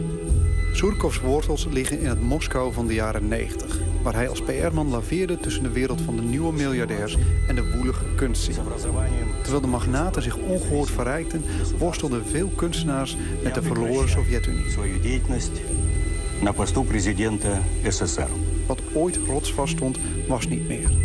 De werkelijkheid bleek onbetrouwbaar, vormbaar en ondefinieerbaar. Die les heeft Surkov zich ter harte genomen. Hij is ondanks zijn politieke carrière ongrijpbaar gebleven. Een man die theater heeft gestudeerd en die kennis gebruikt om motorbendes om te toveren tot christelijke knokploegen. En een man die niet alleen politieke PR schrijft, maar ook essays over kunst, teksten voor rockbands en maatschappijkritische romans. Zijn eerste roman, Bijna Nul, lijkt een interessante blik in Surkovs Rusland te bieden. Wat zo interessant is bijvoorbeeld aan zijn eerste roman... de, hoofdpersoon is eigenlijk een, per, een, personage die heel erg op hemzelf lijkt. Uh, met name in die jaren negentig context. Dus hij is een, PR-man die zich laat inzetten voor... Ja, extreem corrupte en mafioze officials, uh, gouverneurs, dat soort types, criminelen... die literaire ambities hebben, of artistieke ambities. En wat doet hij? Uh, het, zijn, het, zijn, het zijn onzekere tijden, het zijn bange tijden. Hij huurt schrijvers, dichters in die hij werk laat produceren... dat vervolgens gepubliceerd wordt onder naam van zijn opdrachtgevers. Dus zo'n mafioos of zo'n zo'n corrupte gouverneur. En dat domein waarin hij zich begeeft is, is ook een heel gevaarlijk domein. Het is het, het, het weet je, het, er zijn uitgevers die met elkaar in de clinch liggen... en die uh, een gewapend conflict niet schuwen. Dat klinkt allemaal hysterisch en onmogelijk... maar ik kan je uit eigen ervaring zeggen dat ik ooit een keer ook eind jaren negentig een soort fact-finding mission heb gedaan naar animatiebedrijven. Bedrijven die tekenfilms maken. Iets waar in de Sovjet-Unie een ontzettend rijke traditie in bestond. Dus ik ben die studio's gaan opzoeken. En al snel kwam ik erachter dat daar ongelooflijk heftige conflicten waren over de rechten, met name voor op de bestaande oude Sovjet-tekenfilms. Uh, en daar werden mensen bij omgelegd in dat spel. Ja, dat, waren, dat waren serieuze commerciële conflicten die ja, geheel in de stijl van de jaren negentig uh, wel eens met, uh, met wapens werden opgelost. Dus ja, dat is het laatste waar je, uh, waar, waar je pief paf poef zou verwachten en het gebeurt ook daar. Ik denk dat zijn eh, belangrijkste functie en zijn grootste talent is... om enorm veel twijfel te zaaien in de Russische samenleving. Want die staatstelevisie die is dag en nacht bezig om aan te tonen... dat Europa een land, eh, een werelddeel is dat op uitsterven staat... omdat er alleen maar homoseksuele kinderverkrachters en noem maar op wonen. Dat wij een decadente wereld van goddelozen zijn... die eigenlijk zo snel mogelijk vernietigd moet worden. En dat, is, dat zijn termen die allemaal uit de koker van eh Surkov komen. En dat maakt hem heel erg gevaarlijk. Eigenlijk is hij misschien nog wel een figuur dan Poetin... die het allemaal maar laat gebeuren. Die gewoon zegt, zorg even voor wat goede contra-propaganda. En de Russische propaganda, de staatspropaganda... is op dit moment zoveel duizenden keren omvangrijker... dan de propaganda die vanuit het Westen wordt gedaan... Of de, om, om die propaganda tegen te gaan. Dus het waarheidsoffensief van het Westen legt het af tegen die Russische staatpropaganda. Waardoor de Russen de meest idiote dingen geloven op dit moment... maar niet de waarheid. Maar je moet bedenken dat eh, eh, het, grote, het grootste deel van de Russen... 70 jaar lang eh, communistische propaganda is gewend... en behoorlijk gehersenspoeld is. En eh, de jonge Russen die hebben dat natuurlijk niet meegemaakt... maar hun ouders wel. En wat zo fascinerend is op dit moment... dat sinds dat conflict in Oekraïne zo hoog eh, opspeelt... blijkt dat heel veel Russen nog helemaal denken in de tijd van die Sovjet-Unie. Dat ze dus heel makkelijk weer terug zijn te duwen in die mal van die Sovjet-propaganda. Dus dat ze bijna geen vermogen hebben om zelfstandig te denken. Om de feiten, die, die, die, waartoe ze natuurlijk altijd toegang hebben... om de feiten op een rijtje te zetten en hun eigen conclusie te trekken. En dat lukt ze niet. En daar speelt iemand als Surkov op heel creatief op in. Die weet het namelijk altijd zo een, eh, een bocht te geven, zo een wending te geven... dat je bijna zou denken dat het waar is. Здравствуйте. Я русский оккупант. Это моя профессия. Ja, een, heel mooi recent voorbeeld is ehm, een filmpje wat ehm, eh, is verspreid op, via het internet, op YouTube gezet.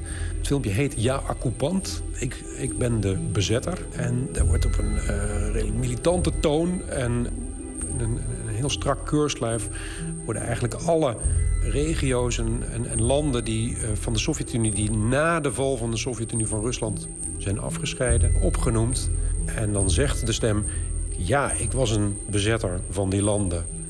Vervolgens laat hij weten dat ze daar allemaal positieve dingen hebben gedaan. En dan sluit het af met... ik heb er genoeg van om eh, zo weggezet te worden. Ja, ik ben een bezetter en ik ben er trots op. Ik moet helemaal niets hebben van jullie, van jullie democratie.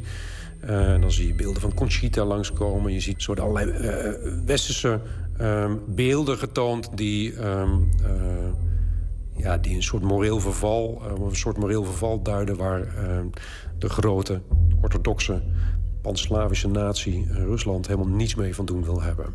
Het is wat dat betreft een zeer Surkoviaans filmpje. Het is geschoten ehm, in de stijl van een videogame. Daardoor lijkt het ook, zeg maar, doordat het zo gamerig is, lijkt het ook, lijkt het ook onwaar, zeg maar, onwerkelijk. Een soort veilig domein waarin, waarin je inderdaad met, met prachtige wapens kan zwaaien zonder dat het ook echt directe schade oplevert. Dus het is een soort, soort, soort, ja, soort neprealiteit. Surkovs roman Bijna Nul was niet alleen een groot literair succes. Het werd ook naar het theater gebracht. Kaartjes verkochten voor niet minder dan 500 dollar. Met name dankzij de Russische elite die in de goede gunsten van Surkov probeerde te komen.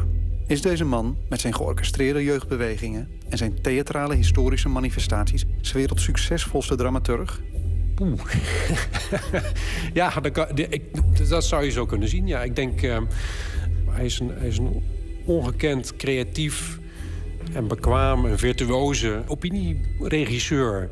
En hij schrijft ook over kunst graag. Eh, hij is een liefhebber van westerse populaire cultuur. Maar hij heeft ook onlangs, heeft na, die, na, die, na die novelle of die roman... heeft hij een kort verhaal gepubliceerd. En dat is eigenlijk daags voor, of daags na, dat weet ik niet precies met mijn hoofd. Maar eh, na de annexatie van de Krim is dat gepubliceerd in hetzelfde literaire maandblad... eh, de Ruski Pionier, waar hij zijn roman in delen heeft gepubliceerd. En dat is een heel interessant verhaal. Dat gaat, dat, dat verhaal, eh, vrij vertaald heet dat Zonder Hemel. Speelt zich af in een postoorloglandschap... Wat, wat heel erg doet denken aan Oekraïne.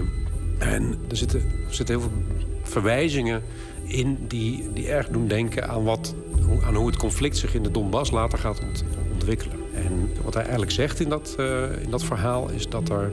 Het speelt zich af in een toekomst. En het is een tijd waarin een moderne oorlog wordt gevoerd. En in die oorlog zijn er, is er geen sprake meer van, van, van hè, de goede oude 20e eeuwse frontale oorlog tussen twee grote machtsblokken. Maar zijn er wel vier strijdende partijen waarvan bovendien de allianties nog tijdens de gevechten kunnen wijzigen.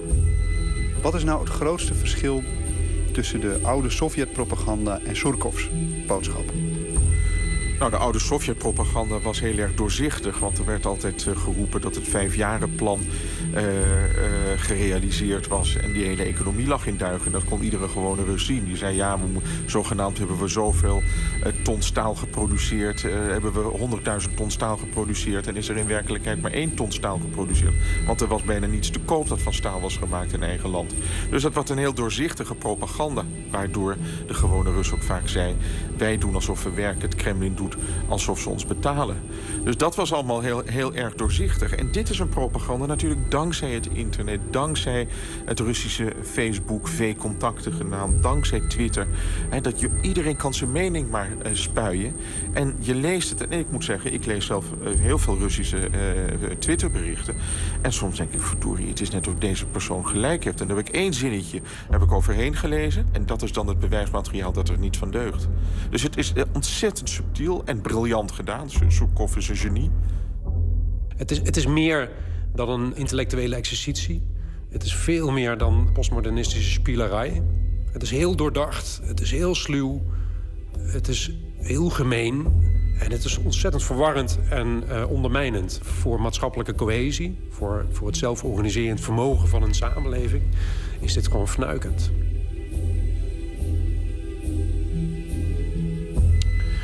Journalisten Hans Loos en Michel Krielaars over Vladislav Surkov, de man achter de troon van Poetin. Surkov, van wie de goede vriend eh Kairov vandaag in verband werd gebracht met de moord op Boris Nemtsov.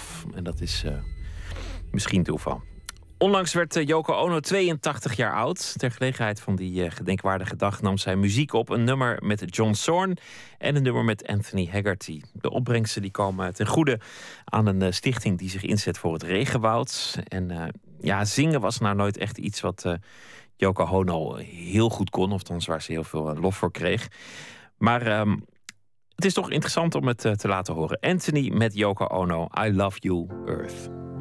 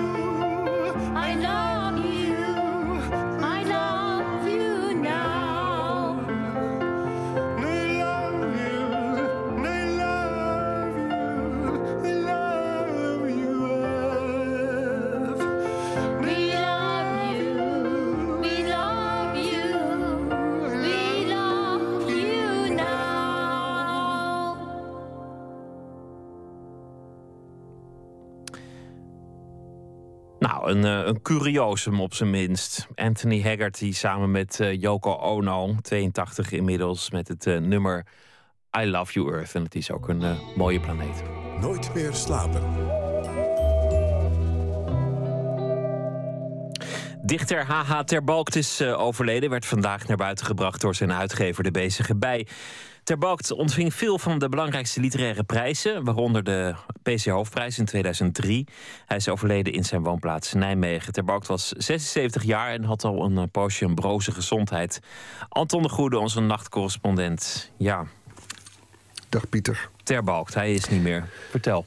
Terbalkt, hij is niet meer. Hij was trouwens ook prozaïst, toneelschrijver, vertaler, maar bovenal toch dichter. En geboren in Usselo, in Twente ligt dat. Eh, en dat is niet zonder reden dat ik dat zeg. Hij is altijd een Twentse dichter gebleven. Eh, prachtig dat vorig jaar nog zijn verzamelde gedichten zijn uitgekomen onder de titel Hey, hoor mij ho, simultaan op de brandtorens. Enorme pil van een boek. En dat was aanleiding voor Tjitske Musche om hem op te zoeken. Eh, nog geen jaar geleden. En dat werd een prachtige reportage die we nu opnieuw op de website van Nooit meer slapen hebben gezet.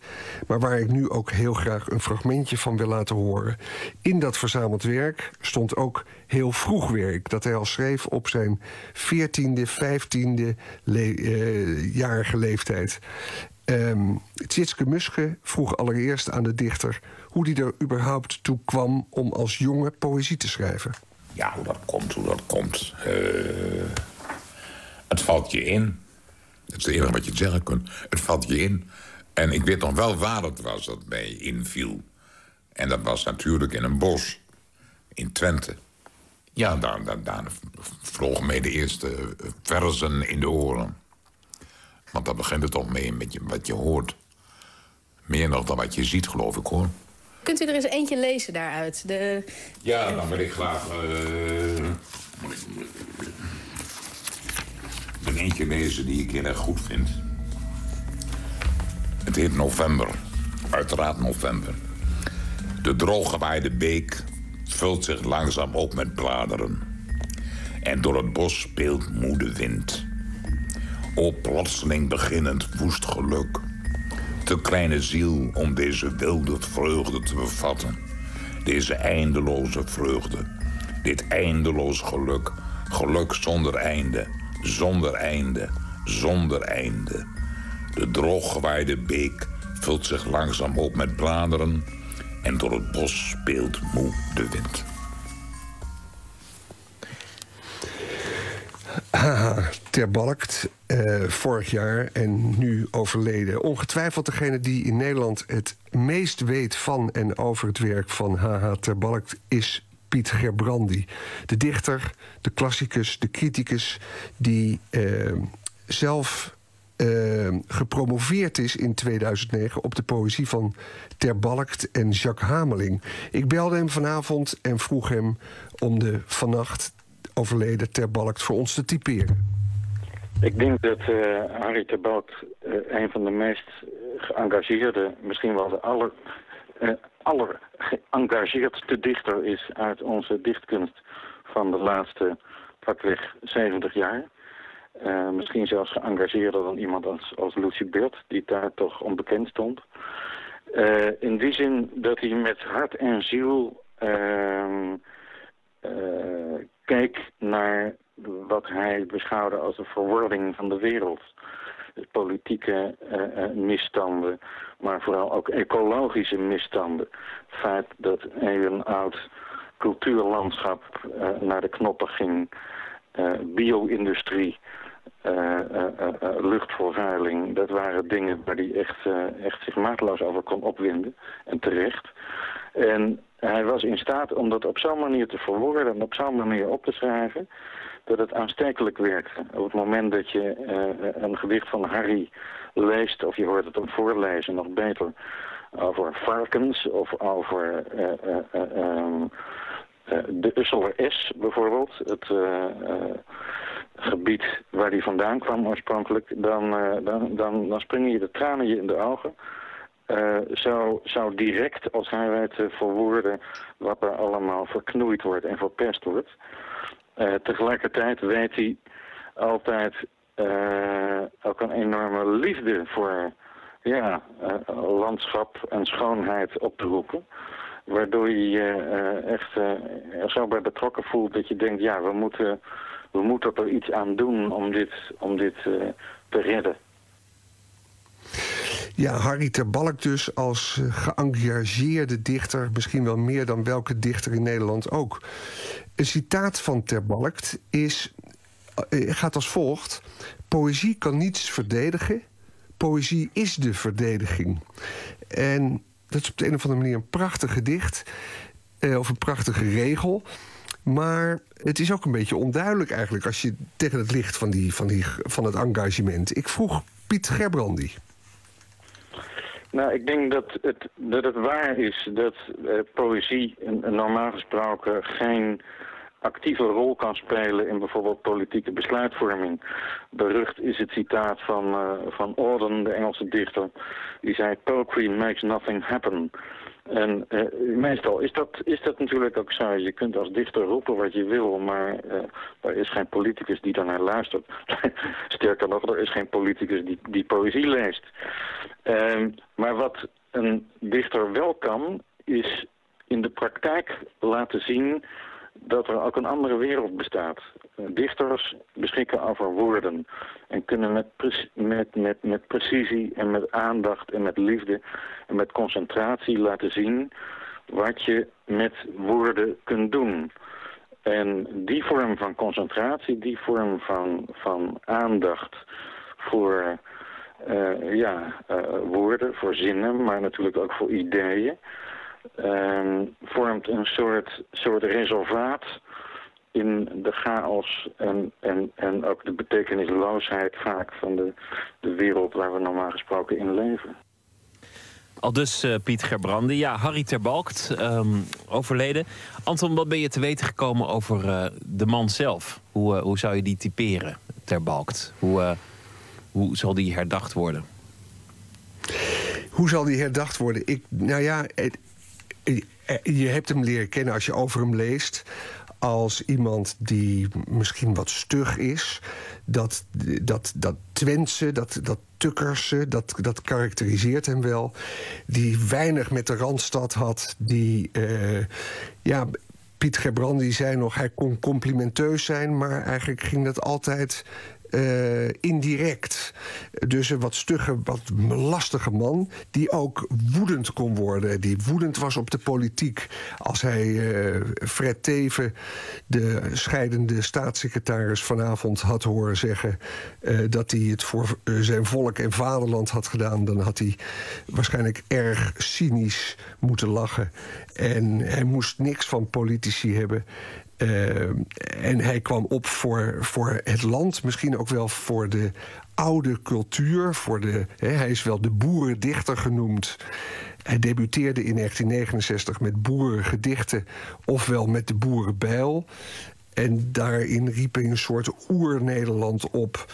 Maar was er ook een soort barok, extatisch taalgebruik... dat, eh, dat gelijk de aandacht trok. Hij heeft ook behalve maatschappelijk verzet, poëticaal verzet gepleegd. Dat schrijft Rob Schouten in Trouw, dat morgen met de necrologie komt. Ehm, een zin die hij dan citeert... snel de korf van de loze kunst uit. Het was iemand die, die, die, die dichtkunst heel serieus nam... en daar toch een soort gigantische speelsigheid in, eh, in wist te handhaven. En Piet Gebrandi benadrukte ook nog dat mensen zeggen van ja, het bonkt en het danst en het swingt alle kanten op. Maar, zei Piet Gebrandi, vergis je niet.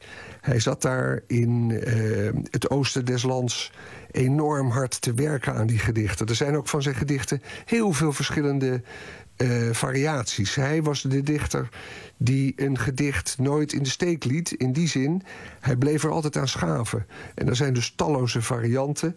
Ehm, ja, iemand die heel erg Nederlands eh, dicht. Die, eh, die over de Nederlandse geschiedenis dicht en weinig vertrouwen in de vooruitgang eh, heeft gehad. En waar we eigenlijk nog lang naar moeten kijken. Vond wat Piet Gerbrandi net zei over dat de dichters. Eh, ja, dat je die moet lezen en dat het de kunst is en niet de politiek die eh, ons, ons, ons leert wat de waarde is eh, van het leven. Ja, dat was me uit het hart gegrepen. Harry Terbalkt, uh, herdacht door eh, Anton de Goede. Anton de Goede, dank je wel en een goede nacht. Goeienacht. Scope uit eh, Portland, Oregon. De groep NACO en The Medicine for the People. Ze bestaan uit eh, mensen afkomstig van Puerto Rico, de Filipijnen en eh, Native Americans. En ze voelen zich verenigd in muziek. Zelf noemen ze het geluid acoustic hump hop. En wij noemen het, nou ja, we noemen het eigenlijk niks gewoon. Luister naar het nummer Manifesto.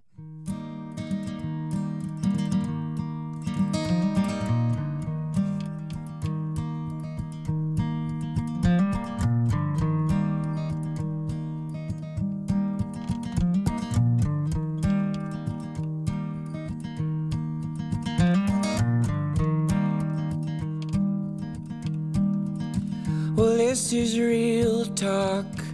This is non-stop. It is looped now, tongue and mind. Played off the sidewalk, straight to your boombox.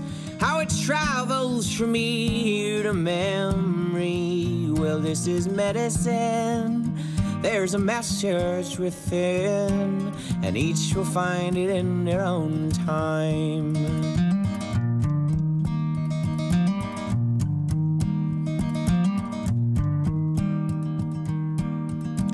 Well, this is music. This is how I use it. It makes you move and move the movement. This is how I focus, knowing it's not hopeless. But it sure starts with me and ends on a whole note. Musical medicine, this is my healing for past and present, future things to come.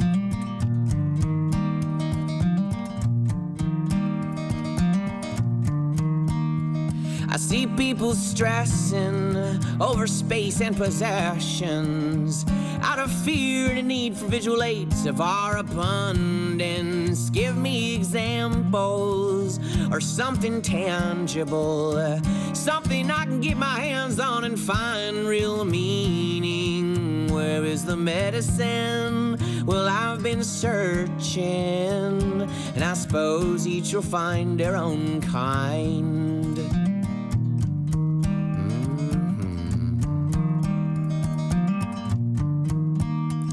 Well, everything's at stake.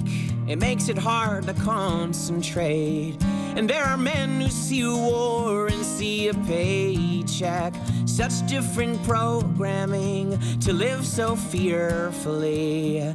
Terror this and terror that, terrible reality. There is no medicine on the television. So turn it off and turn yourself around.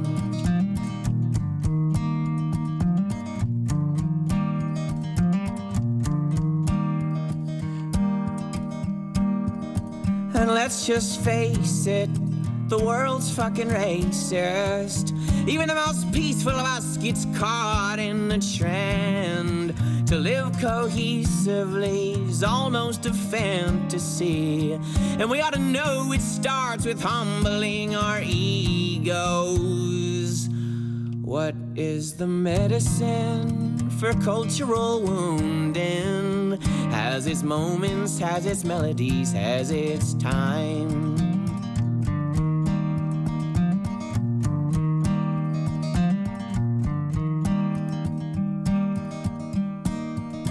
Well, I was listening to the outgoing seasons about climate change and some of the reasons when the sky opened like I've been hoping. And there came horses by the thousands, and there was thunder on their tongues and lightning on their minds. And they were singing this soul melody from some other time. They sang, Don't waste your hate, rather gather and create. Be of service, be a sensible person. Use your words and don't be nervous. You can do this, you've got purpose. Find your medicine and use it. They sing, don't waste your hate. Rather gather and create. Be of service, be a sensible person. Use your words and don't be nervous. You can do this, you've got purpose. Find your medicine and use it.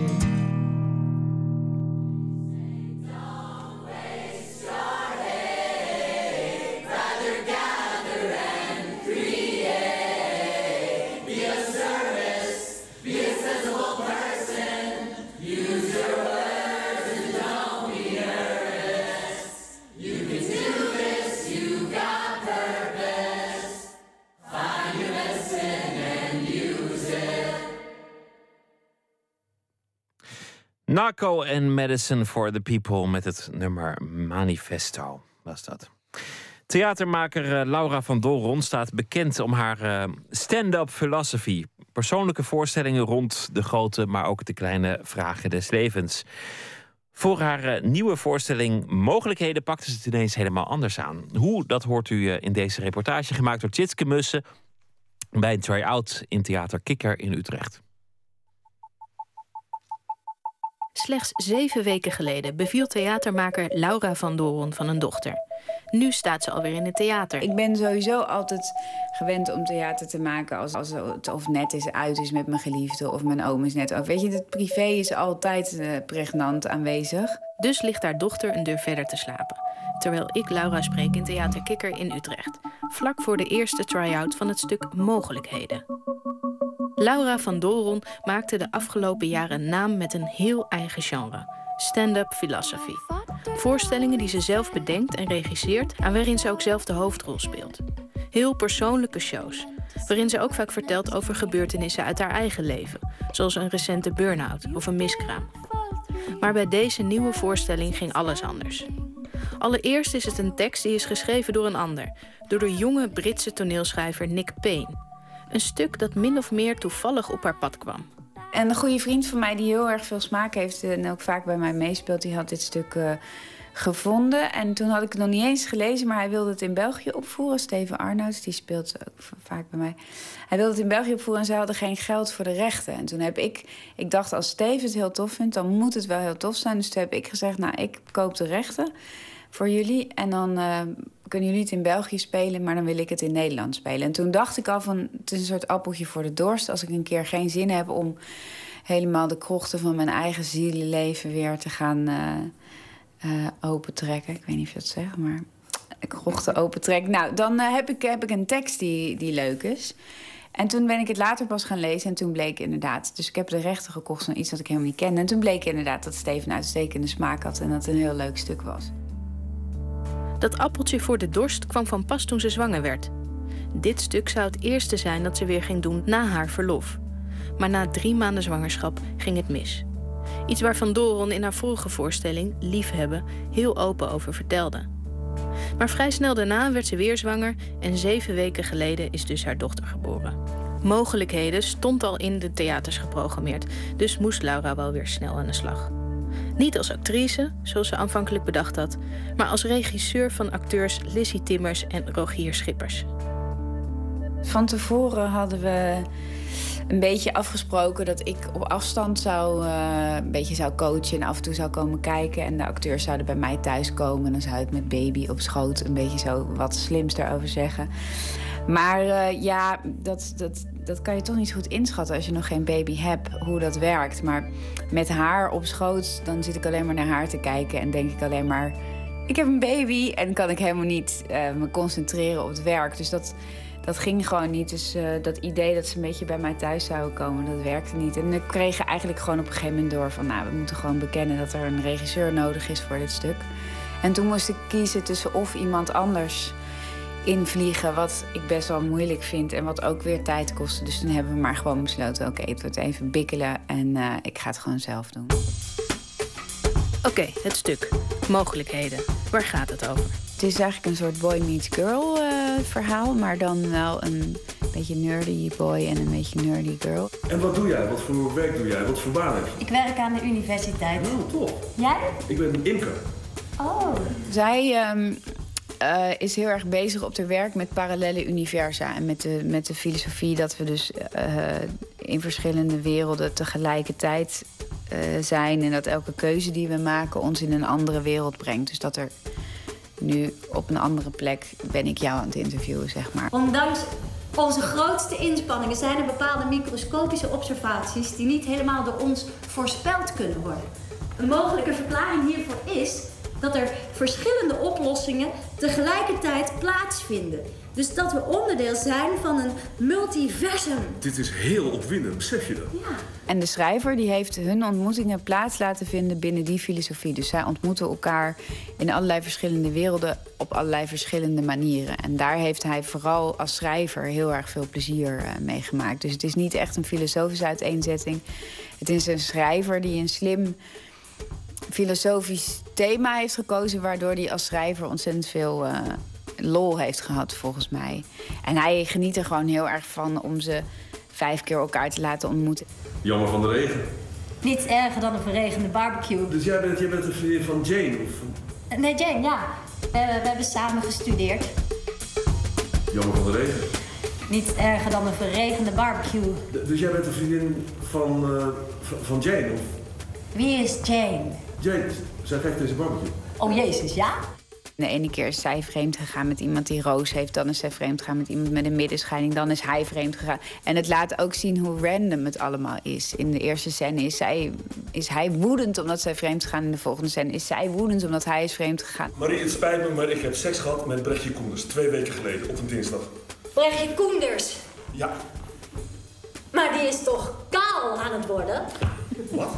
Dan zie je dat er niet een dader of een, of een slachtoffer is, dat dat ook zomaar omgedraaid kan zijn. Ik vind het ook goed, want bij vreemdgaan is dat ook zo. Dat als de, de een is vreemd gegaan, dan wordt hij de slechte en de ander is dan plots de goede. Maar als de ander het had gedaan, was het ook omgekeerd geweest. Dat zie je heel duidelijk in die uh, sequentie. Wat sprak je zo aan in dit stuk uiteindelijk? Ik vind het heel leuk dat zij de intellectueel is en hij het gevoelsmens. Dat sluit ook aan bij hun beroepen, maar dat is ook hoe ze zich uh, manifesteren. En dat vind ik een leuke omkering van het cliché. Want vrouwen zijn zogenaamd gevoelig en mannen zijn de denkers. En dat is anders.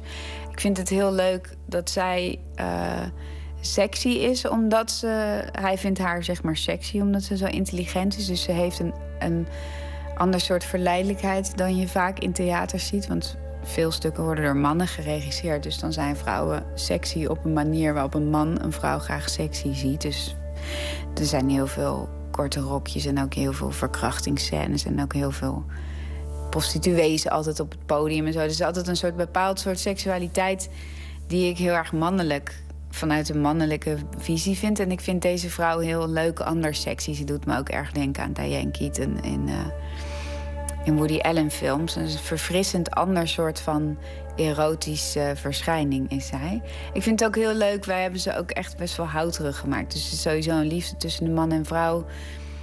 die niet uh, heel vet op de erotiek zit. En dat vind ik wel heel mooi. Om een man en vrouw, zeker op het podium, gaat het vaak over een soort seksualiteit die er vanaf druipt. Die ook heel dicht tegen ijdelheid van de acteurs zelf. En zij hebben een heel ander soort, veel ja, nerdier verhouding... die ik zelf heel ontroerend vind. En uh, ook echter dan de meeste ik vreet je op-achtige romances die je op podia ziet van mensen die elkaar of kapot maken of aan stukken scheuren of een soort van gepassioneerd gedoe altijd. En dit is, ja, dat vreemdgaan is ook een beetje zoals het in het echt voor mij altijd is van, oh, we zitten in een hele slechte soap. Dat is niet met grote gebaren, dat is meer hè, wat kloten en dat vind je dan uit doordat je een sms'je leest. Weet je, dat heeft eerder iets kleinzerigs, eh, kleinzerigs iets, ehm, iets alledaags, een beetje teleurstellend, clichématigs, dan dat het heel groots is. Het is sowieso, in dit stuk is niks heel groots, klassiek, dramatisch. Hoewel ze dus bepaalde dingen herkent in het stuk van Nick Payne, zijn er ook heel duidelijke verschillen. Hij is veel meer dan ik. Ik ben een moralist, dus ik ga altijd vertellen dat het heel veel uitmaakt. En dat dit belangrijk is en dat niet. En dat is wel grappig dat deze schrijver dat helemaal niet heeft. Die is veel meer, die laat een palet zien. Die is veel meer aan het. Ik wil altijd weten hoe zou het moeten. En hij is aan het onderzoeken hoe zou het zijn als. Het regisseren is Laura goed bevallen. En ook dat het een ander soort werkproces was dan normaal. Ik dacht daar vandaag nog over na. Van ik moet proberen te zorgen dat, dat ik hierna nog vaker, zonder dat ik een baby krijg, uh, op andere gebieden kom dan waar ik me heel veilig voel. Want waar je je veilig voelt, is het eigenlijk ook heel eng, want daar moet je maximaal presteren.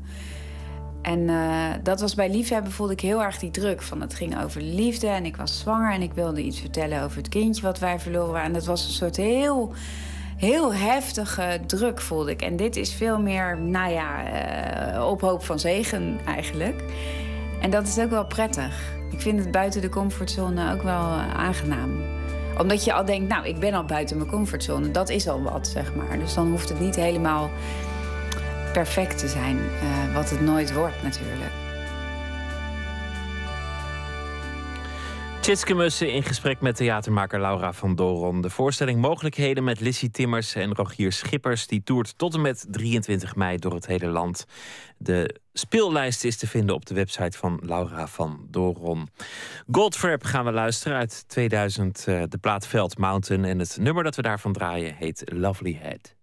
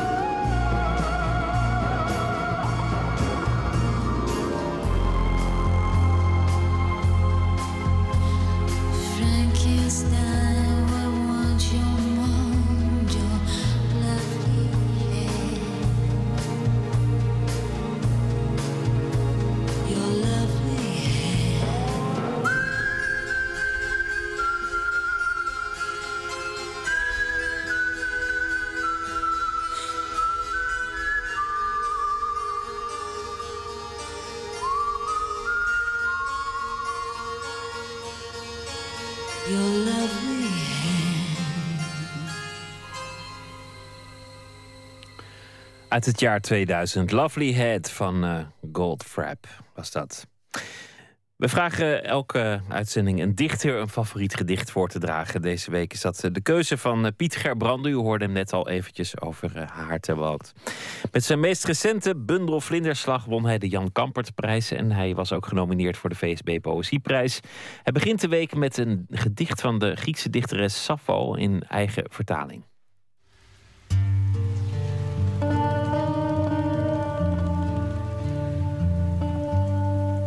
Het eerste gedicht dat ik zou willen voorlezen is een gedicht van Sappho. Dat is een uh, vrouwelijke dichter uit het begin van de 6e eeuw voor Christus. Die bekend is geworden om haar homoerotische gedichten. En ik wil graag de eerste strofe in het Grieks lezen. En daarna mijn eigen vertaling in het Nederlands, uiteraard. Het is een gebed aan de godin Afrodite. Poi kilotron atanat Aphrodita, pai dios dolo plokalisomaise me ma saisi met oniaisi damna potnia thumon. Rijk getroonde, doodloze Afrodite, intrigante dochter van Zeus, ik smeek je, zet, je wint altijd, me niet klem met sores of met gedonder maar kom hier. Zoals je al vele malen uit de verte luisterde naar mijn klaagzang en je huis verliet van je vader om naar mij toe te komen op je gouden wagen. En mooie mussen voerde je met wervelend snelle vleugels uit de hemel over de zwarte aarde dwars door het luchtruim. Zonder morren. En met een flauwe glimlach om je doodloos mondje, jij die geen leed kent, vroeg je wat mij nu weer bezielde. Waarom nu weer die oproep? Wat mijn malend hart nu het sterkst verlangde. Wie is het nu weer die ik in je armen drijven moet? Wie doet je nu schreeuwend onrecht, lastige Sappho? Nu ontloopt ze jou, die ze straks zal stalken. Weigert ze cadeaus die ze straks zal geven. Is ze niet verliefd, zal ze straks verliefd zijn zonder te willen. Kom opnieuw. Verlos mij uit onverdraaglijk liefdesleed. Vervul maar mijn smachtend hart nu vol van is. Vecht jij aan mijn zijde, dat wij haar onderwerpen. Piet Gerbrandi las een eigen vertaling van een gedicht van de Griekse dichteres Sappho. Morgen Nooit meer slapen, Annelies Verbeke. Voor nu wens ik u een hele goede nacht. Graag weer tot morgen. Op Radio 1, het nieuws van alle kanten.